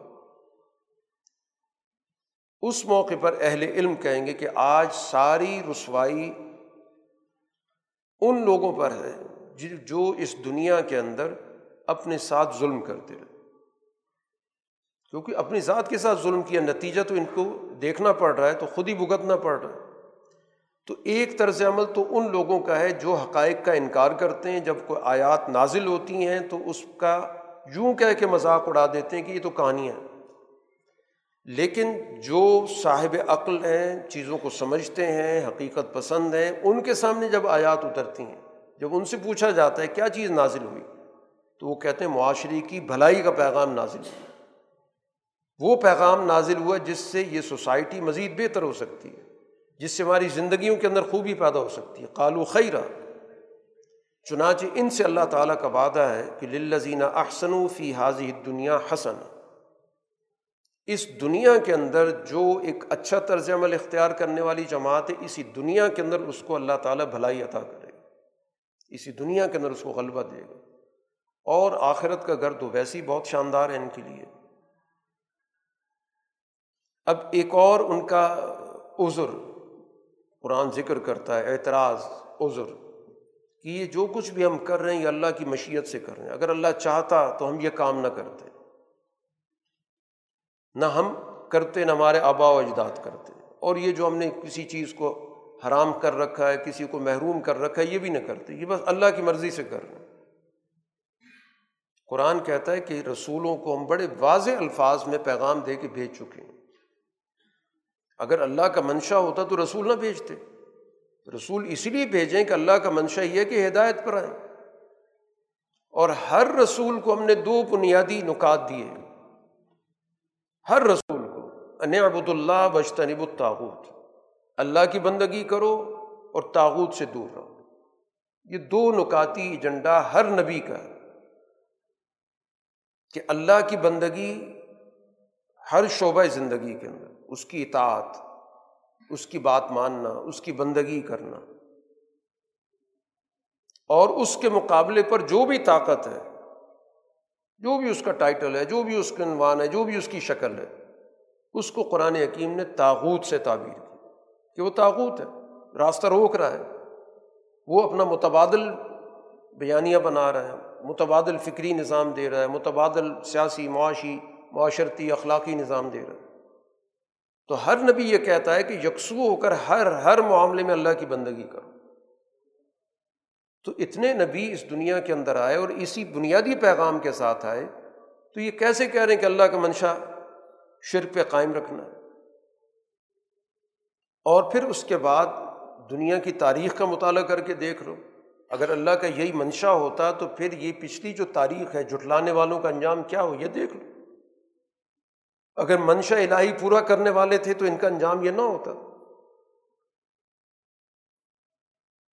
اسی کے ساتھ قرآن حکیم نے جو سچی جماعت ہے اس کا تعارف بھی کرایا کہ مستقبل کے اندر ظاہر رسول اللہ صلی اللہ علیہ وسلم اور آپ کی جماعت کو اس مکہ سے نکلنا ہے۔ قرآن کی آیات جو یہاں پہ نازل ہو رہی ہیں یہ آئندہ کے لیے ایک لاہ عمل بھی دے رہے ہیں۔ کہ مکہ کی جو حالات ہیں وہ بتا رہے ہیں کہ یہ جماعت یا خود رسول اللہ صلی اللہ علیہ وسلم اب زیادہ عرصہ یہاں نہیں رہ سکیں گے، یہاں سے آپ کو جانا ہے۔ اب ظاہر جب یہاں سے جائیں گے، جس کو ہجرت کہا جاتا ہے، تو پھر ہم ان کو اسی دنیا کے اندر ایک بہت ہی عمدہ جگہ دیں گے۔ گویا وہاں پر ان کی پوری دسترس ہوگی، وہاں پر ان کی پوری حکومت ہوگی۔ لنبوی انہم فی دنیا حسن کہ جو ظلم کی حالت میں، مظلومی کی حالت میں گئے ہجرت کی، تو عام طور پر تو ایک قسم پرسی کی حالت ہوتی ہے، جو اپنا علاقہ، اپنا وطن چھوڑ کے چلا جائے۔ لیکن اللہ تعالیٰ ان کو مکمل طور پر یہ ضمانت دے رہا ہے کہ ہم ان کو اسی دنیا کے اندر بہت ہی عمدہ جگہ دیں گے۔ اور آخرت کا اجرت اس سے بھی بڑا ہے۔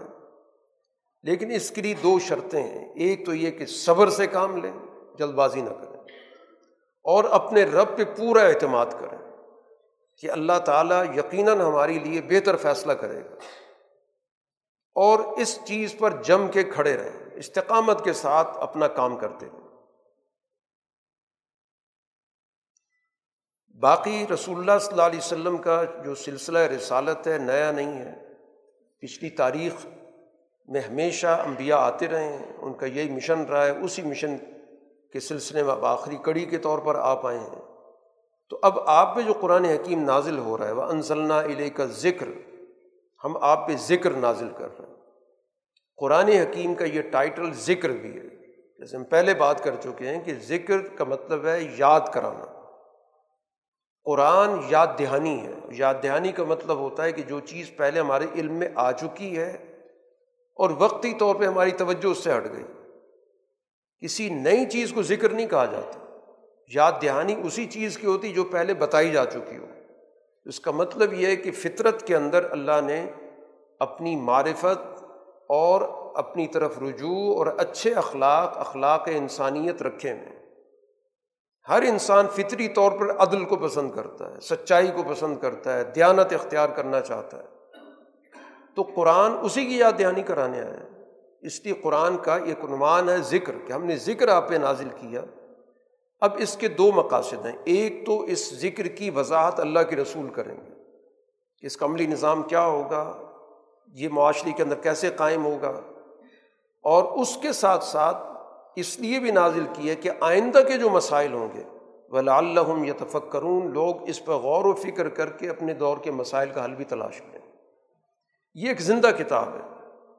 تو زندہ کتاب اسی کو کہتے ہیں کہ جو ہر دور کے مسائل میں رہنمائی کرے۔ اس لیے قرآن تفکر کی دعوت دے رہا ہے کہ قرآن کی آیات گویا کہ کسی خاص وقت کے ساتھ محدود نہیں ہے بلکہ ان آیات کو اس طور پہ ذکر کی گئی یہ ان کا معجزہ ہے کہ آیات کے نزول کو چودہ سو سال سے زیادہ کا عرصہ ہو چکا ہے، لیکن ان کے مفاہیم، ان کا مضمون، ان کا جو پیغام ہے وہ اسی طرح زندہ ہے جیسے نزول کے وقت تھا، لیکن اس کے لیے تفکر چاہیے، غور و فکر چاہیے کہ ان آیات کی روشنی میں اپنا جائزہ لیا جائے، معاشرے کا جائزہ لیا جائے، اس سے رہنمائی لے کر اس کی عملی صورتوں کو تلاش کیا جائے۔ اسی حوالے سے قرآن حکیم چونکہ وحدت کا نظریہ دے رہا ہے، وحدت الہ کا ایک ذات کی وحدت الوحیت کے اعتبار سے، ربوبیت کے لحاظ سے، حاکمیت کے لحاظ سے۔ تو سوسائٹی کے اندر اس سوچ کی نفی کی گئی جو سوسائٹی کے اندر دوئی پیدا کرتی۔ وقال اللہ اللہ تخیض و الہ نسنئی اللہ تعالیٰ کا پیغام ہے کہ دو خدا مت مانو، دو مرکز مت مانو۔ اب اس کی ایک خاص شکل ایک دور کے اندر یہ بھی رہی ہے کہ لوگوں نے ایک خدا خیر منایا مان لیا، ایک خدا شر مان لیا۔ یہ بھی ایک شکل رہی ہے۔ انسانی زندگی کی تقسیم کا جو بھی نظریہ ہے، وہ اس دائرے میں آتا ہے۔ جیسے اب یہ نظریہ ہے کہ کچھ دین کے احکامات ہیں، وہ دین کے تقاضے کے مطابق پورے کریں، کچھ دنیا کے احکامات ہیں، جیسے دنیا چل رہی ہے، اس کے مطابق چلائیں۔ مذہب اور سیاست کی علیحدگی کا ایک نظریہ پایا جاتا ہے۔ کہ مذہب کے کچھ اور تقاضے ہوتے ہیں، سیاست کے اپنے علیحدہ تقاضے ہوتے ہیں یہ آپس میں میچ نہیں کرتے، دونوں اپنے اپنے راستے پہ چلتے رہتے ہیں۔ اسی طرح سوچ ہوتی ہے کہ ایک مادیت کی زندگی ہے، وہ ایک علیحدہ تقاضے ہیں، روحانیت ایک علیحدہ زندگی ہوتی ہے۔ اخلاقیات کی زندگی علیحدہ ہوتی ہے، معاشیات کے اپنے تقاضے ہوتے ہیں۔ یہ جتنی بھی سوچیں جو انسانی سوچ کو بانٹنے والی ہیں، ان سب کی نفی کر دی گئی۔ کہ توحید کا نظریہ تقاضا کرتا ہے کہ تمام چیزوں کو اس ایک بنیادی فکر کے نیچے لے کے آؤ۔ انسانی زندگی کو اگر تقسیم کرو گے تو یہ انسان ناقابل تقسیم جو اللہ نے پیدا کیا، یہ اگر تقسیم ہو گیا تو اس کی سوچوں کے اندر گراوٹ پیدا ہو جائے گی۔ ایک طبقہ ایک سوچ کو لے کے چلے گا، دوسرا طبقہ دوسری سوچ کو لے کے چلے گا، ٹکراؤ ہوتا رہے گا۔ تو اس ٹکراؤ کو ختم کرنے کا طریقہ یہ کہ انما ہوا الہ واحد۔ وہ ایک ہی ذات ہے جو ہر چیز کو کنٹرول کرتی ہے۔ مادیت بھی اسی سے جڑی ہوئی ہے، روحانیت بھی اسی سے جڑی ہوئی اخلاقیات بھی اسی سے جڑی ہوئی ہے، معاشیات بھی اسی سے جڑی ہوئی دین بھی اسی سے دنیا بھی اسی سے آخرت بھی اسی سے فرحبون، اس لیے صرف اور صرف میرا خوف دل کے اندر ہونا چاہیے۔ کسی اور طاقت کا خوف مت رکھو۔ کہ آخرت کے لیے اللہ کا خوف، وہ دنیا کے اندر کسی اور طاقت کا خوف۔ یہ تقسیم غلط ہے۔ ولہ معاف سماواتی ولر پوری کائنات میں آسمانوں کی ہو، زمین کے، صرف وہی ذات ہے۔ ولہ الدین و واسبہ ہمیشہ اسی کی اطاعت ہوگی۔ افغیر اللہ تتقون؟ اس کے باوجود اللہ کے علاوہ کسی کا تم لحاظ رکھتے، کسی اور کا تمہارے دل کے اندر روب ہے، کسی اور کا خوف موجود ہے۔ تم پر جو بھی نعمت ہے فمین اللہ اللہ کی طرف سے آ رہی ہے۔ اور تمہاری یہ کیفیت جس کو قرآن پہلے بھی ذکر کر چکا ہے کہ جب تم پہ کوئی مصیبت آتی ہے، تو اس وقت تم ان سب چیزوں کو بھول کے اسی کی طرف چیخنے چلانے لگ جاتے ہو۔ اسی سے فریاد کرنے لگ جاتے ہو۔ اور جب تمہارے حالات بہتر ہو جاتے ہیں، تو پھر تم اپنے اپنے خدا تلاش کرنے شروع کر دیتے ہو۔ تو یہ کیا تمہارا طرز عمل ہے؟ اگر واقعتاً تمہاری سوچ یہی ہے کہ بہت سارے مراکز ہیں، بہت سارے خدا ہیں، تو پھر ہر وقت ایک ہی سوچ رہنی چاہیے۔ مشکل میں تو تمہاری سوچ اور بن جاتی ہے۔ جب مصیبت سر پہ آتی ہے، تو پھر کس کی فریاد کر رہے ہوتے ہو؟ اور عام حالات کے اندر تم کبھی کسی کی اتباع، کبھی کسی کی پیروی، کبھی کسی کی بالدستی قبول کرتے ہو۔ اسی کے ساتھ قرآن حکیم نے اس بات کا بھی ذکر کیا کہ جو سوسائٹی توحید کے نظریے سے ہٹ جاتی ہے، تو وہاں پر استحصال کی کئی شکلیں پیدا ہوتی ہیں۔ جیسے اس دور کے اندر ایک سوچ تھی صنفی استحصال کی۔ یعنی کہ مرد کی صنف جو ہے وہ سب سے بہتر ہے اور عورت کی جو صنف ہے وہ کم درجے کی۔ چنانچہ قرآن حکیم نے اس کا ایک منظر ذکر کیا کہ جب ان میں سے کسی کو بھی یہ اطلاع دی جاتی کہ تمہارے گھر کے اندر بیٹی پیدا ہوئی ہے تو چہرہ اس کا سیاہ ہو جاتا تھا اور اندر گھٹنے لگ جاتا تھا۔ لوگوں سے منہ چھپاتا پھرتا تھا۔ اس وجہ سے یہ تو بڑی بدخبری ہو گئی۔ اور مسلسل اس سوچ میں گھومتا رہتا تھا کہ میں اس کو ذلت کے ساتھ اسی طرح قبول کر لوں یا میں اس کو کسی طرح زمین میں گاڑ دوں۔ قرآن کہتا ہے بہت ہی برا فیصلہ ہے۔ طرز عمل ان کا بہت ہی گھناؤنا ہے۔ ایک طرف تو سوچ یہ بنائی کہ اللہ کی اس دنیا کے اندر بیٹیاں ہیں، جو ملائکہ کا نظام ہے، اس کو ان نے کہا یہ بیٹیاں اللہ کی۔ اور دوسری طرف سوچ یہ ہے کہ وہ جس کی نسبت اللہ کی طرف کرتے ہیں، وہ نسبت اپنے لیے ناقابل قبول ہے۔ تو یہ گویا کہ پیچیدگی ہے اس فکر کی کہ جو تمام مسائل کو ایک ذات سے نہیں جوڑتی، شرک کی جو سوچ ہوتی ہے، اب شرک کی جو بھی نوعیت ہو چاہے وہ بتوں کے سامنے جھکنے کا شرک ہو یا انسانی سوچ کے اندر مختلف چیزوں کو مختلف مراکز کے ساتھ جوڑنے کی سوچ ہو، اس کا یہی نتیجہ نکلتا کہ کہیں نہ کہیں اس کی گراوٹ سامنے آ جاتی ہے، استحصال کی سوچ سامنے آ جاتی ہے۔ تو یہ سوچ ان کے اندر موجود تھی کہ وہ اس مخلوق کو، صنف کو، عورتوں کی مخلوق کو کم تر اور عقیر سمجھتے تھے۔ اور یہی طرز عمل ان کی زندگی کے اندر موجود تھا، جس کو قرآن حکیم نے یہاں پر واضح کر دیا اسی کے ساتھ قرآن حکیم اس چیز کو بھی واضح کر رہا ہے کہ یہ جب ظلم سوسائٹی کے اندر ہو رہا ہوتا ہے تو کچھ ذہنوں میں خیال آتا ہے کہ ان کا مواخذہ کیوں نہیں ہوتا؟ ان کا حساب کتاب کیوں نہیں ہوتا؟ قرآن کہتا ہے اگر اللہ تعالیٰ نے اس طرح فیصلے شروع کر دیتا کہ جس نے بھی کچھ حدود سے تجاوز کیا، فوراً اس کی گردن پکڑ لی جائے تو اس پوری دنیا کے اندر ایک بھی کوئی زی حیات چیز نہ ہوتی، کوئی بھی زندہ چیز نہ ہوتی۔ لیکن اللہ کا ایک قانون اجل ہے، موقع دیتا ہے کہ اگر کسی سے کوتاہی ہو گئی ہے، غلطی ہو گئی ہے تو سیکھ لے، درست راستے پر آ جائے۔ اگر اللہ تعالیٰ سے یہ تقاضا کرو گے کہ یہ ہر برائی کا فوری انسداد کرے، تو ہر آدمی سے کوئی نہ کوئی کوتاہی تو ہوتی رہتی ہے۔ تو پھر تو دنیا کے اندر کوئی بھی زیرو نہیں رہتا۔ دنیا کے اندر حیات ختم ہو جاتی تو بجائے اس کے کہ اللہ تعالیٰ کے اس انعام پر تمہیں خوش ہونا چاہیے کہ اس نے ہمیں مہلت دی ہے، سوچنے کا موقع دیا ہم غلطیوں سے سیکھ سکتے ہیں۔ اور کسی وقت بھی اگر اپنے حالات کو درست کر لیں، اپنی سوچ درست کر لیں، اپنے طرز عمل کو درست کر لیں، تو ہم اپنی کوتاہی کا اضالہ کر سکتے ہیں۔ لیکن جب وقت مقرر آ جاتا ہے تو پھر وہ آگے پیچھے نہیں ہوتا۔ جیسے فرد کا آ جائے، کسی انسان کا وقت پورا ہو جائے، وہ بھی آگے پیچھے نہیں ہوتا۔ اسی طرح قوموں کا بھی ایک اجل ہوتی ہے۔ قوموں کو بھی ایک وقت دیا جاتا ہے کہ اس کے اندر اندر اگر وہ اپنی اصلاح کر لیں، اپنے آپ کو درست کر لیں، اپنے پاؤں پہ کھڑے ہو جائیں، اپنے اندر حالات کو خود تبدیل کر لیں، تو قوم زندگی کی طرف چلی جاتی ہے۔ اور اگر ایسا نہیں کرتے تو ان پر بھی وہ قانون آتا ہے۔ پھر وہ اس قوم پہ کوئی مسلط ہو جاتا ہے، پھر وہ ذلیل ہو جاتی ہے، غلام ہو جاتی ہے، اپنا وجود کھو بیٹھتی ہے۔ تو اس قانون اجل سے تم فائدہ اٹھاؤ۔ اس کی کار فرمائی سے پہلے پہلے اپنے حالات کو درست کر لو۔ اسی کے ساتھ قرآن حکیم نے اس بات کو بھی واضح کی ہے کہ یہ کتاب کس لیے نازل ہوئی ہے۔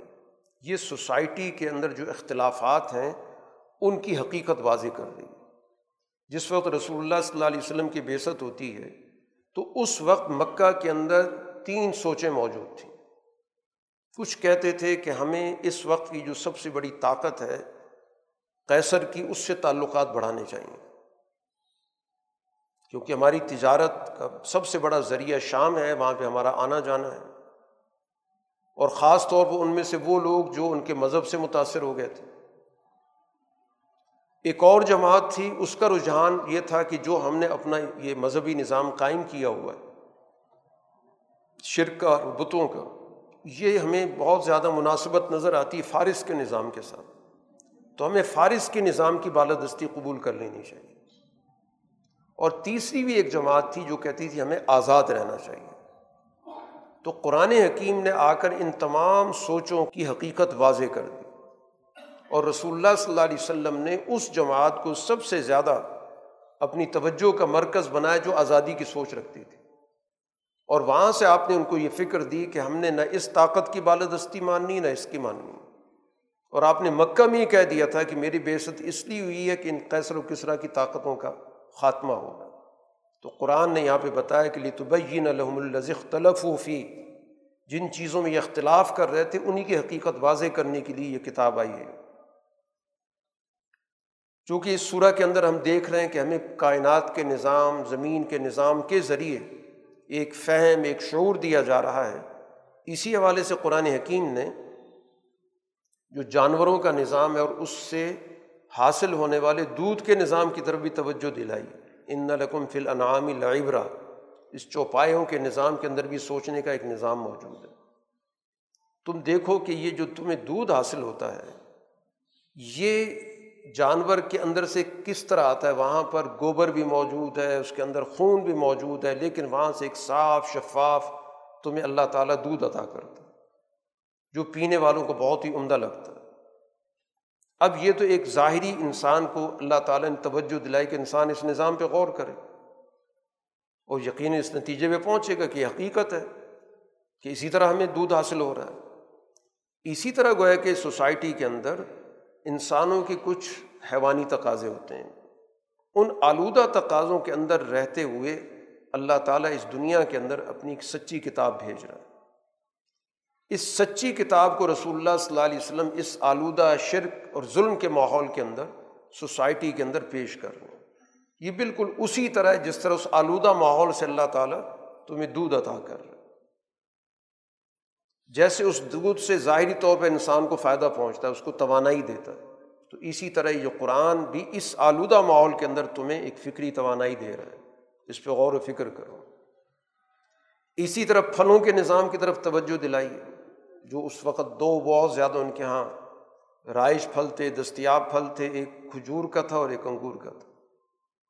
اب ان کے استعمال کے تم نے دونوں طریقے رکھے ہوئے ایک اس کا اچھا استعمال ہے تم اس کو کھاتے ہو، ایک اچھے رزق کے طور پہ استعمال کرتے ہو، اور ایک اور استعمال بھی ہے کہ اس کے ذریعے تم نشاور چیزیں بناتے ہو اس سے شراب تیار ہوتی ہے۔ قرآن کہتا ہے کہ اس میں بھی عقل رکھنے والوں کے لیے نشانی ہے کہ اللہ تعالیٰ نے اس دنیا کے اندر نعمتیں رکھی ہیں۔ اب ان نعمتوں کا صحیح استعمال ہو رہا ہے یا ان نعمتوں کا غلط استعمال ہو رہا ہے؟ تو طرز عمل کس کا ہے؟ اللہ تعالیٰ کی طرف تو اس کی نسبت نہیں ہو سکتی۔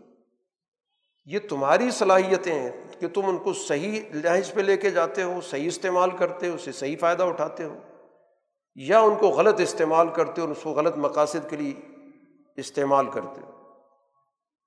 اسی طرح یہاں پر جیسے سورہ کا عنوان ہے، نحل۔ نحل عربی زبان میں کہا جاتا ہے شہد کی مکھی کو۔ شہد کی مکھی کا پورا نظام قرآن نے ذکر کیا۔ کہ اس پورے نظام پر غور کرو تو اس سے تمہیں ایک اجتماعیت کی تعلیم ملتی ہے۔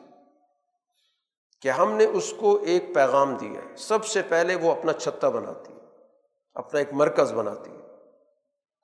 اور پھر اس کے بعد اللہ تعالیٰ نے اس کو یہ پیغام دیا کہ مختلف پھلوں سے وہ رس کشید کرتی ہے۔ مختلف جگہوں سے چیزوں کو انتخاب کرتی ہے۔ اور پھر انتخاب کر کے واپس اپنے گھر میں آتی ہے۔ اور پھر وہ ایک اجتماعی کاوش سے ایک وہ چیز تیار ہوتی ہے جس کو قرآن کہتا ہے کہ مختلف الوان ہو فی شفا الناس مختلف ان کی رنگتیں ہوتی ہیں اس شہد کی، لیکن اس میں لوگوں کے لیے ایک شفا ہوتی ہے۔ یہ اجتماعی جد وجہد بھی اسی طرح ہی ہوتی ہے کہ ایک مرکز ہے، رسول اللہ صلی اللہ علیہ وسلم نے قائم کیا اور اس میں مختلف صلاحیت کے لوگوں کو جمع کیا۔ اس میں عرب کے لوگ بھی ہیں، اس میں حبشہ کے لوگ بھی ہیں، اس میں روم کے لوگ بھی ہیں، اس میں فارس کے لوگ بھی ہیں۔ ان سب کی صلاحیتوں کا آپ نے مجتمع کیا۔ ایک اجتماع قائم کر دی۔ ان کی ایک منظم طاقت پیدا کر دی۔ اور اس کے نتیجے میں اللہ تعالیٰ اس کے جو مفید نتائج ہیں وہ سوسائٹی کو دے گا یہی جماعت منظم ہوئی اور اسی نے گویا کہ رسول اللہ صلی اللہ علیہ وسلم کے ساتھ مل کے مدینہ کی طرف ہجرت کی اور مدینہ کے اندر ظاہر ایک سال معاشرہ کھڑا ہو گیا۔ یہ بالکل اسی طرح جیسے شہد کی مکھیاں مل کے ایک اجتماعی کابش کرتی ہیں۔ ان کے اندر ایک ڈسپلن ہوتا ہے، ان کے اندر ایک نظم و ضبط ہوتا ہے۔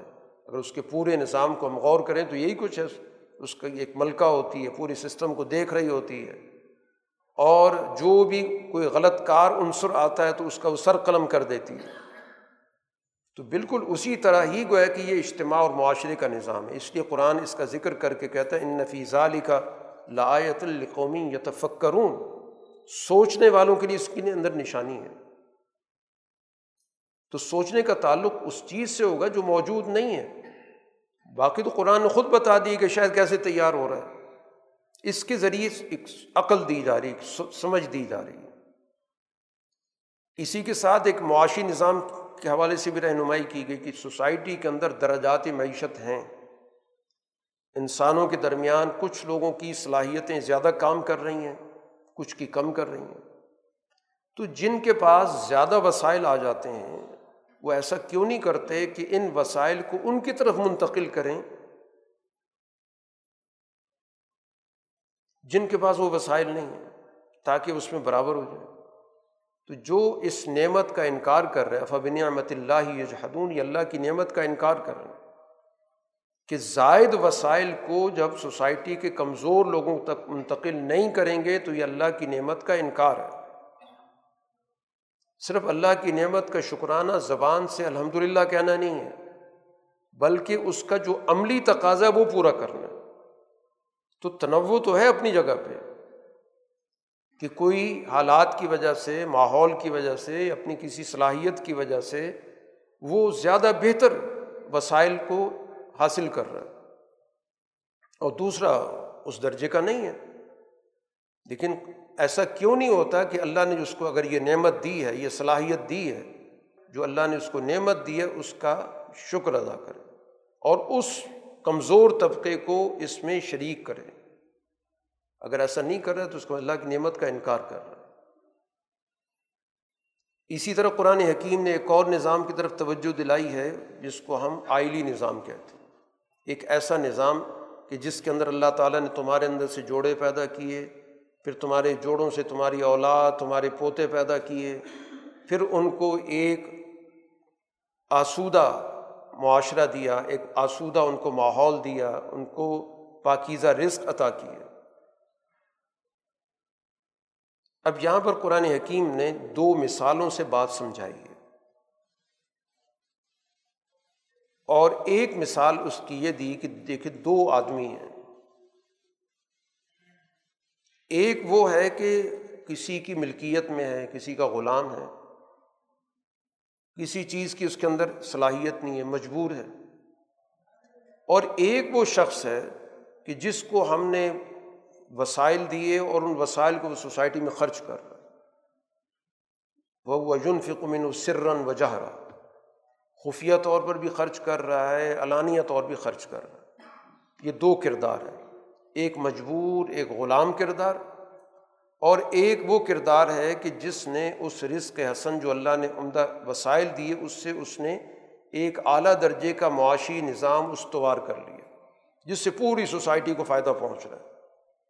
قرآن پوچھتا حلی استبون کیا یہ دونوں برابر ہیں؟ ظاہر ہے، نہیں ہے الحمد للہ دو بالکل مختلف کردار ہیں۔ ایک غلام کردار ہے اور ایک سوسائٹی کے وسائل سے فائدہ پہنچانے والا کردار ہے۔ ایک اور مثال دی قرآن حکیم نے۔ دو آدمی ہیں، ایک ان میں سے بالکل ہی وسائل پہ بوجھ بنا ہوا۔ اور اب کم گونگا ہے۔ ایک ایسے ماحول میں ایک اجنبی کلچر، اجنبی زبان کچھ کہہ ہی نہیں سکتا۔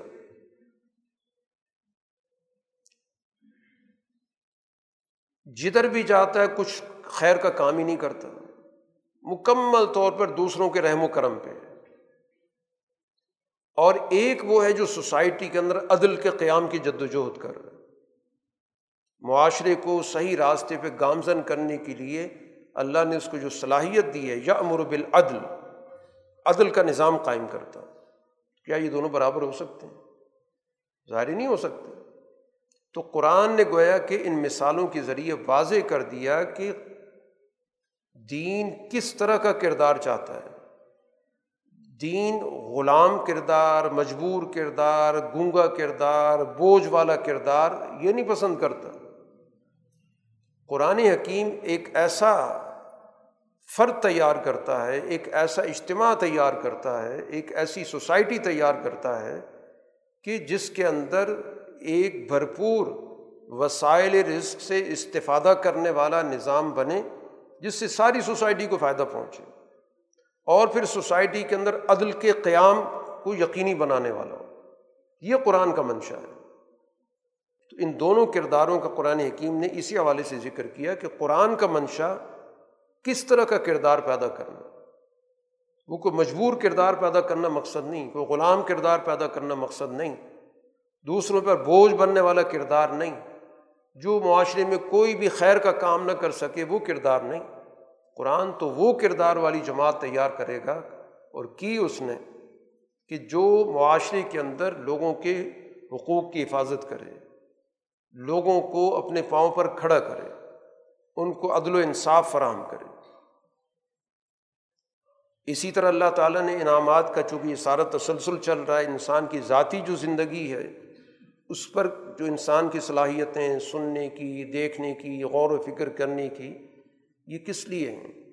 لعلکم تشکرون، تاکہ تم صحیح چیزوں کی قدر محسوس کرو اور اس کے مطابق کردار ادا کرو۔ یہ صرف ظاہری چیزیں صرف دیکھنے سننے کی حد تک نہیں ہیں۔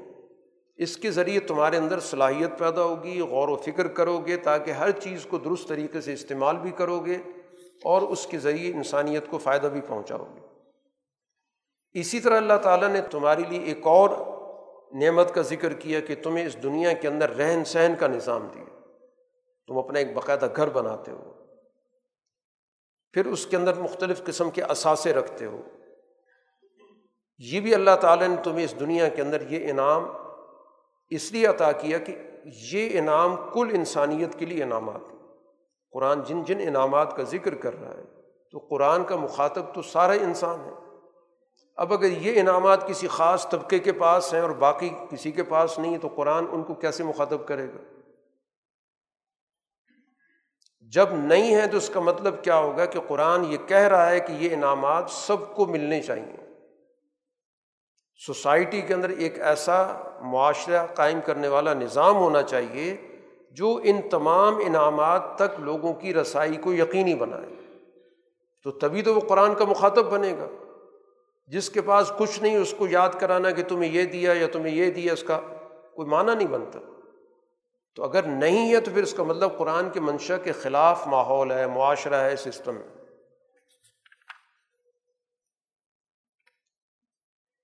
قرآن حکیم یہاں پر ایک بڑی اصولی رہنمائی کر رہا ہے، جس میں تین بنیادی باتوں کا حکم دیا گیا اور تین باتوں سے منع کیا گیا۔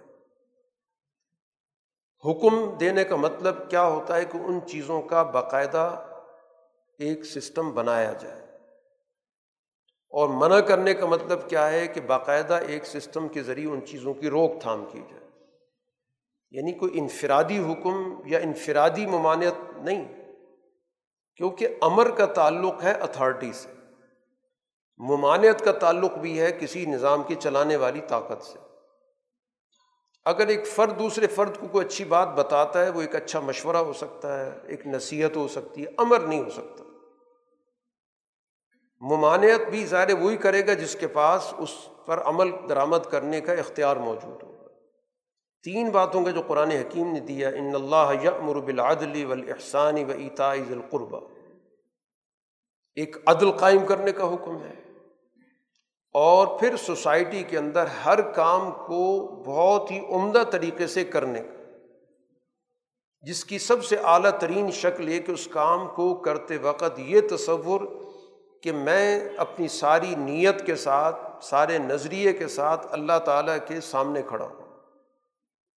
یہ اعلیٰ درجے کا جو انسان کے اندر ایک سوچ اخلاص کی ہوتی ہے، وہ اسی وقت پیدا ہوتی ہے کہ جب یہ سمجھے کہ میری نیت اور میرا نظریہ بھی اللہ کے نوٹس میں ہے، اس کے علم میں، تو وہ کتنی توجہ سے اس کام کو خوبصورت طریقے سے کرے گا۔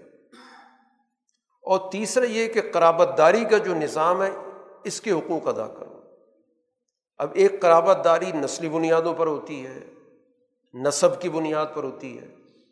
ایک قرابت داری ہمسائیگی کی بنیاد پر بھی قرابت داری ہوتی ہے۔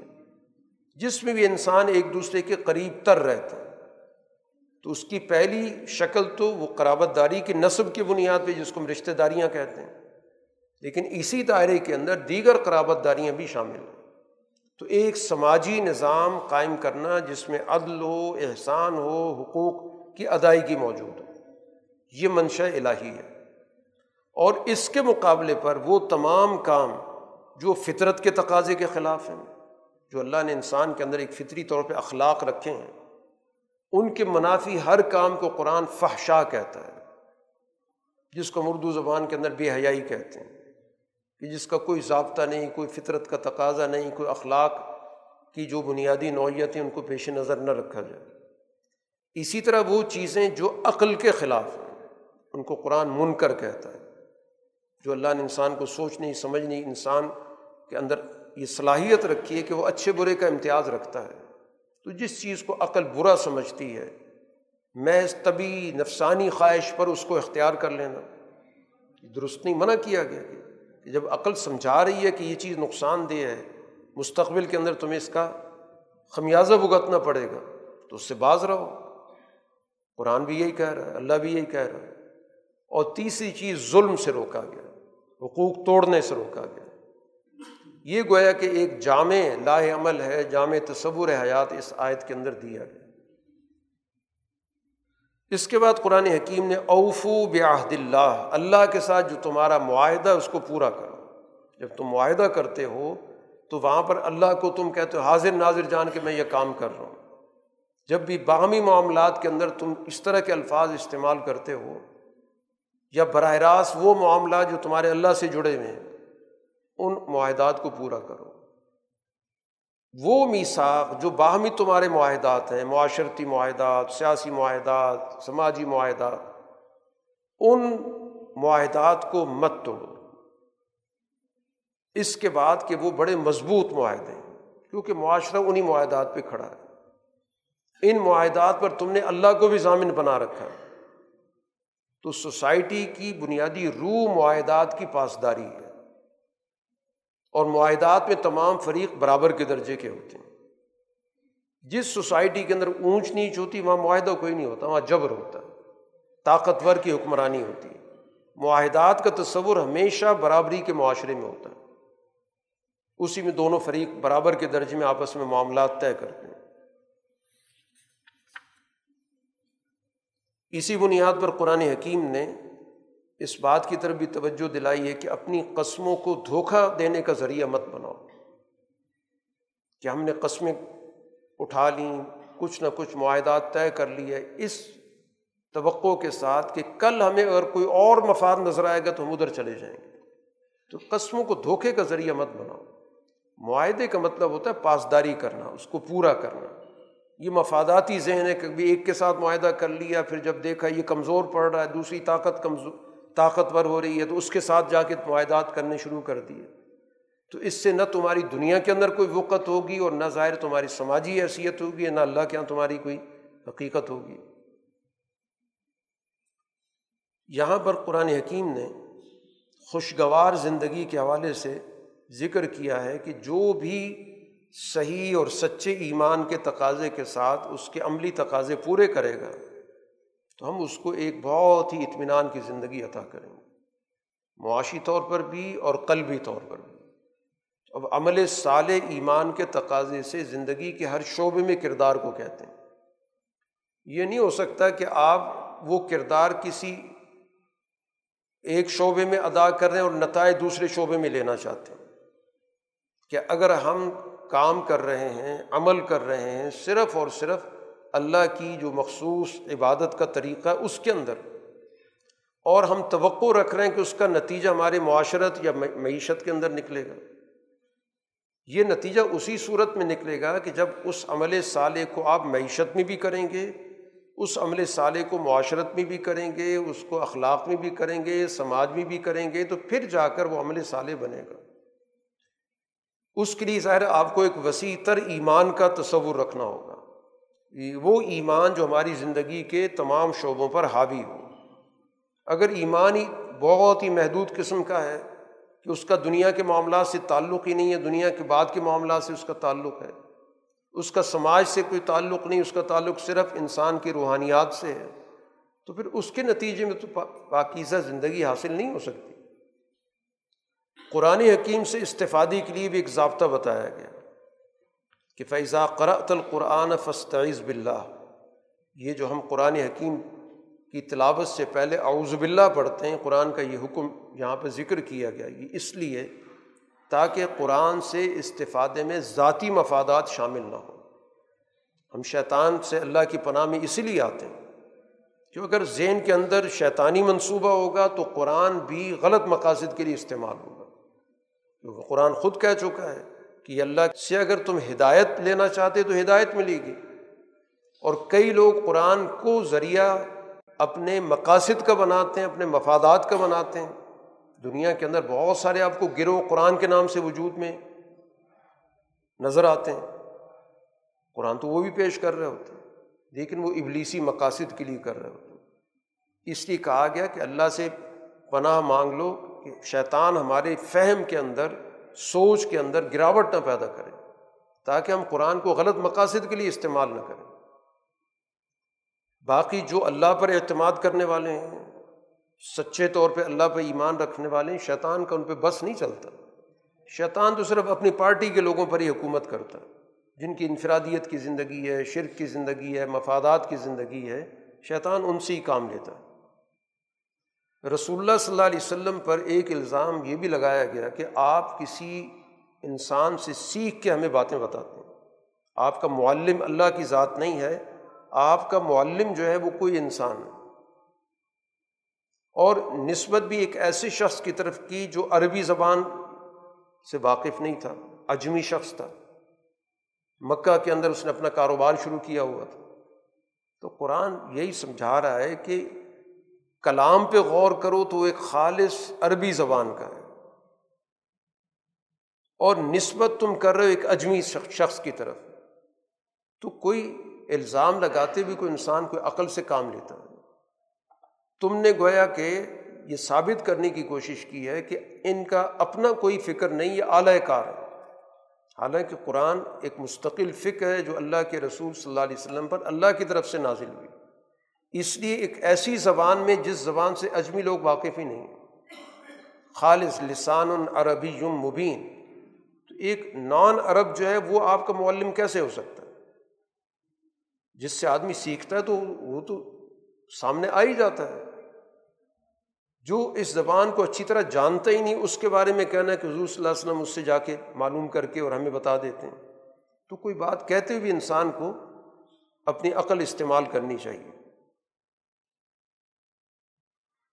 اسی تناظر میں چونکہ سورہ کا چونکہ بنیادی موضوع ہی یہی ہے کہ ایک ایسا صحت مند سماجی نظام جو زراعت کے اندر بھی ہو، جو فلکیاتی نظام کے اندر بھی ہو، جو بحری نظام کے اندر بھی ہو، یہ ساری تفصیلات جو قرآن حکیم ہمارے سامنے ذکر کر رہا ہے، اس کو قرآن حکیم نے یہاں پر ایک مثال کے طور پر ذکر کیا کہ اللہ تعالیٰ ایک ایسے معاشرے کی مثال بیان کرتا ہے جس کے اندر تین خوبیاں ہیں۔ سب سے پہلے تو ایک اس کے اندر امن۔ سماجی طور پر لوگ ایک دوسرے سے خوف زدہ نہیں ہیں۔ اسی کو امن کہا جاتا ہے کہ آرام کے ساتھ رہتے ہیں۔ ایک دوسرے کے بارے میں ان کو اعتماد ہے۔ دوسری خوبی ان کے اندر یہ ہے کہ اس کے نتیجے میں ان کے اندر اطمینان ہے، قلبی اور نفسیاتی طور پر۔ یعنی معاشرے میں بھی امن ہے، سماج میں بھی امن ہے۔ اور اندرونی طور پر بھی ان کی طبیعتوں کے اندر کسی قسم کا اضطراب نہیں ہے۔ اور تیسری چیز یہ ہے کہ ان کے پاس بڑی فراوانی سے ہر طرف سے ذرائع معاش آ رہے ہیں۔ رزق فراوانی سے ان کو مل رہا ہے۔ یہ بطور مثال کے معاشرے کو بیان کیا کہ مثالی معاشرہ یہ ہوتا ہے کہ جس کے اندر امن ہو، اطمینان ہو اور معاشی طور پر وہاں پر لوگوں کو تمام وسائل مہیا ہوں، خوشحالی ہو جب کوئی ان انعامات کا انکار کرتا ہے،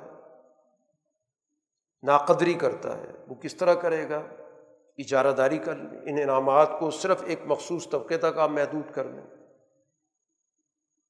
رزق کے وسائل پوری سوسائٹی کے لیے تھے، لیکن آپ نے وہ وسائل چین کے ایک چھوٹے سے طبقے تک محدود کر دیے۔ امن آپ نے چند لوگوں کے لیے پروٹوکول کے نام پہ متعین کر دیے باقی لوگوں کو آپ نے حالات کے رحم و کرم پہ چھوڑ دیے تو پھر اس سوسائٹی پہ اللہ تعالیٰ بھوک اور خوف کا لباس اس سوسائٹی کو پہنا دیتا، پھر اس کا راج ہوتا۔ تو دونوں مثالیں بتا دیں کہ مثالی معاشرہ کیا ہوتا ہے اور پھر اس کے بعد بدحال معاشرہ کیا ہوتا ہے۔ تو بدحال معاشرے کی دو بڑی علامتیں ہوتی ہیں۔ خوف، ہر وقت کہ کسی وقت جان جا سکتی ہے، مال لوٹا جا سکتا ہے، عزت پہ حملہ ہو سکتا ہے، اور بھوک، جس سے آج ہماری سوسائٹی گزر رہی ہے۔ بھوک بھی ہے، خوف بھی ہے۔ اور جو تین چیزیں خوبی، خوبیاں بتائی تھیں، ان میں سے ایک بھی نہیں۔ نہ امن ہے، نہ اطمینان ہے، نہ وسائل رزق لوگوں تک مہیا ہو رہے ہیں۔ اب رسول اللہ صلی اللہ علیہ وسلم یہی معاشرہ قائم کرنے آئے۔ برقت جا اہم رسول امن فقت زبو اب یہ جھٹلا رہے ہیں۔ تو پھر ظاہر بات ہے کہ ان کو عذاب آئے گا، کیونکہ یہ ظلم کرنے والے ہیں۔ کیونکہ دنیا کے وسائل اللہ نے انسانوں کے لیے رکھے فکلو مما رضق کم اللہ حلال طیب اللہ نے جو وسائل دیے ہیں، سب کے لیے دیے استعمال کرو، ان سے فائدہ اٹھاؤ۔ یہ حلال وسائل ہیں، طیب وسائل ہیں۔ اور ان نعمتوں کی قدر کرو۔ بجائے اس کے کہ ان نعمتوں پہ اجارہ داری قائم کر کے محدود کر لو۔ نعمت کی قدر یہ کہ ان سے سب لوگوں کا استفادہ قائم کرنے کا، حاصل کرنے کا نظام قائم کرو۔ اگر تم اللہ کی بندگی کرتے ہو۔ یہ خود ساختہ نظام ہے جنہوں نے دنیا کے اندر کچھ چیزیں اپنے لیے جائز کر لی، باقیوں کے لیے حرام کر دی۔ حاضہ حلال و حاضہ حرام۔ چاہے شرعی طور پر کہنا شروع کر دیا کہ یہ حلال ہے، یہ حرام ہے۔ تو یہ اللہ بھی جھوٹ باندھا۔ اور چاہے عملی طور پر ایسا کیا ہے کہ بہت بڑی تعداد اپنے لیے حاصل کر لیے باقیوں کو محروم کر دیا کہ حرام، تم نہیں کر سکتے، تمہاری اس تک رسائی نہیں ہو سکتی۔ دونوں چیزیں اس کے اندر آتی ہیں۔ اس صورح کے اختتام پہ ابراہیم علیہ السلام کے کردار کا ذکر کیا کہ دنیا کے اندر جو ایک اعلیٰ درجے کے سماجی نظام کی فکر ہے، وہ ابراہیم علیہ السلام نے دی۔ ابراہیم علیہ السلام کی کیا خوبیاں؟ قرآن نے ذکر کی کہ ایک تو وہ اپنی ذات کے اندر خود جماعت تھے۔ ان کا جو کام ہے، ایک فرد کا کام نہیں ہے۔ گویا انہوں نے پوری ایک جماعت کا کام کیا۔ اپنی سوسائٹی کے اندر انہوں نے غلط مذہبی نظام کو بھی چیلنج کیا، جو فرسودہ تھا۔ اس دور کا جو بڑا ہی جابر قسم کا سیاسی نظام نمرود کا تھا، اس کو بھی چیلنج کیا۔ معاشرے کے اندر جو پروہتوں کی بالدستی تھی، اس کو چیلنج کیا۔ گھر کا نظام وہ ان کے مقابلے پر آیا، اس کو انہوں نے چیلنج کیا۔ تو انہوں نے تو اپنے دور کے اندر پورے ایک اجتماع کا کام کیا۔ لیکن قانت اللہ وہ اللہ کے سامنے جھکنے والے تھے۔ حنیف ان یکسو تھے۔ ایک ہی ذات کو انہوں نے اپنا مرکز بنایا اور اسی ذات کی رضا کو اپنی زندگی کا مشن بنایا۔ شرک کرنے والوں سے ان کا کوئی تعلق نہیں تھا۔ اللہ کے انعامات کے قدر دان تھے۔ ان کو اللہ نے دنیا کے اندر بھی بھلائی دی کہ آنے والا سارا دور ملت حنیفی کہلاتا ہے۔ اسی ملت حنیفی کی تکمیل رسول اللہ صلی اللہ علیہ وسلم کے ذریعے ہوئی۔ اور ملت ابراہیمی کو آپ نے زندہ کیا اور اس کو غالب کیا۔ اور آخرت میں تو یقیناً وہ نیک جماعت میں سے ہوں گے۔ اس صورح کے کے اختتام پر چونکہ مکی صورت ہے رسول اللہ صلی اللہ علیہ وسلم مکہ کے اندر جد وجہد کر رہے ہیں، اس پورے نظام کا تعارف کرایا گیا۔ لیکن اس کے لیے جو حکمت عملی بتائی گئی کہ آپ نے اس کی دعوت کیسے دینی ہے۔ تین باتیں قرآن نے ذکر کی۔ حکمت کہ عقل اور دانش کی بنیاد پر لوگوں کو دعوت دینی ان کو دلائل سے سمجھانا ہے۔ عقل و بصیرت کے ساتھ ان کو دعوت دینی دوسرا طریقہ کچھ مزاج ایسے ہوتے ہیں کہ وہ کوئی اعلیٰ درجے کا ان کے سامنے خیال پیش کر دیں، کوئی ایسی بات پیش کر دیں کہ جو ان کو اپیل کر جائے، ان کے جذبات کو اپیل کرے۔ اس کو قرآن کہتا ہے معزت حسن اچھے انداز سے کسی کو نصیحت کرنا۔ سوسائٹی میں مختلف مزاج کے لوگ ہوتے ہیں۔ کچھ بہت عقل و دانش کی بات سمجھنے والے ہوتے ہیں، ان کو عقل و دانش سے بات سمجھائی جاتی ہے۔ کچھ ایسے ہوتے ہیں کہ جس میں ان کے جذبات کو متوجہ کرنا ہوتا ہے۔ جیسے عام ذہن ہوتا ہے، اس کے سامنے آپ ویسی گفتگو کرتے رہیں تو شاید اتنی توجہ نہ ہو۔ لیکن اگر آپ کوئی ایک مناسبت سے کوئی شعر اس کے سامنے پیش کر دیں تو وہ اسی پہ واہ کہنا شروع کر دیتا ہے وہ اس کو اپیل کر جاتا ہے۔ یا کوئی کہاوت آپ سنا دیتے ہیں، کوئی مقولہ سنا دیتے ہیں۔ تو اس سے وہ متوجہ ہو جاتا ہے۔ تو یہ مختلف مزاج ہیں۔ تو قرآن یہ کہتا ہے کہ ہر مزاج کے مطابق دعوت دی جاتی کچھ مزاج ایسے ہوتے ہیں بحث مباحثے والے ہوتے ہیں۔ جواب در جواب، سوال در سوال۔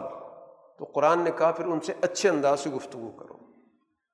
دلیل کا جواب دلیل سے دو۔ اس کو تنازع میں تبدیل مت کرو۔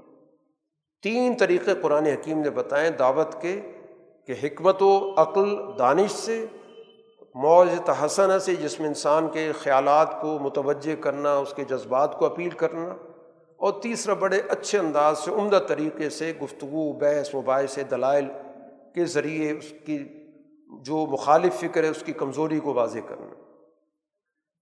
اور اس صورح کے اختتام پہ رسول اللہ صلی اللہ علیہ وسلم کو مخاطب کر کے کہا گیا کہ یہ جد و جہد یقیناً صبر آزما ہے۔ اس لیے وصبر وما صبر کا اللہ بلّہ پوری طرح آپ صبر سے، استقامت سے کام لیں اور صرف اللہ کی خاطر یہ کام کریں۔ ان کے طرز عمل سے آپ غمگین نہ ہوں۔ ان کے مکر و فریب سے آپ کے دل میں تنگی نہ آئے۔ اللہ تعالیٰ اس جماعت کے ساتھ ہے جو تقوی اختیار کرنے والی ہے۔ اس جماعت کے ساتھ ہے جو کاموں کو بہت ہی عمدہ طریقے سے، اخلاص سے کرنے والی ہے۔ تو سورہ کے آغاز میں کہا گیا تھا کہ عطا امر اللہ اللہ کا حکم آ چکا ہے جلد بازی مت کرو۔ سورہ کا آغاز بھی وہیں سے ہوا تھا اور اختتام بھی اسی پہ صبر پہ کیا گیا۔ کہ یہ جد وجہد اس کی حکمت عملی یہ ہے۔ تو پورا گویا کہ جد وجہد کن مقاصد کے لیے ہے، کس طرح کا معاشرہ قرآن چاہتا ہے، کس طرح کا نظام چاہتا ہے، اس کا پورا تعارف کرا کر اور پھر اس کے لیے جو جد وجہد کی حکمت عملی ہے، اس کو بھی صبر کے عنوان سے یہاں پر واضح کیا گیا۔ واخر داوانہ ان الحمد للہ رب العالمین۔ الحمد للہ رب العالمین۔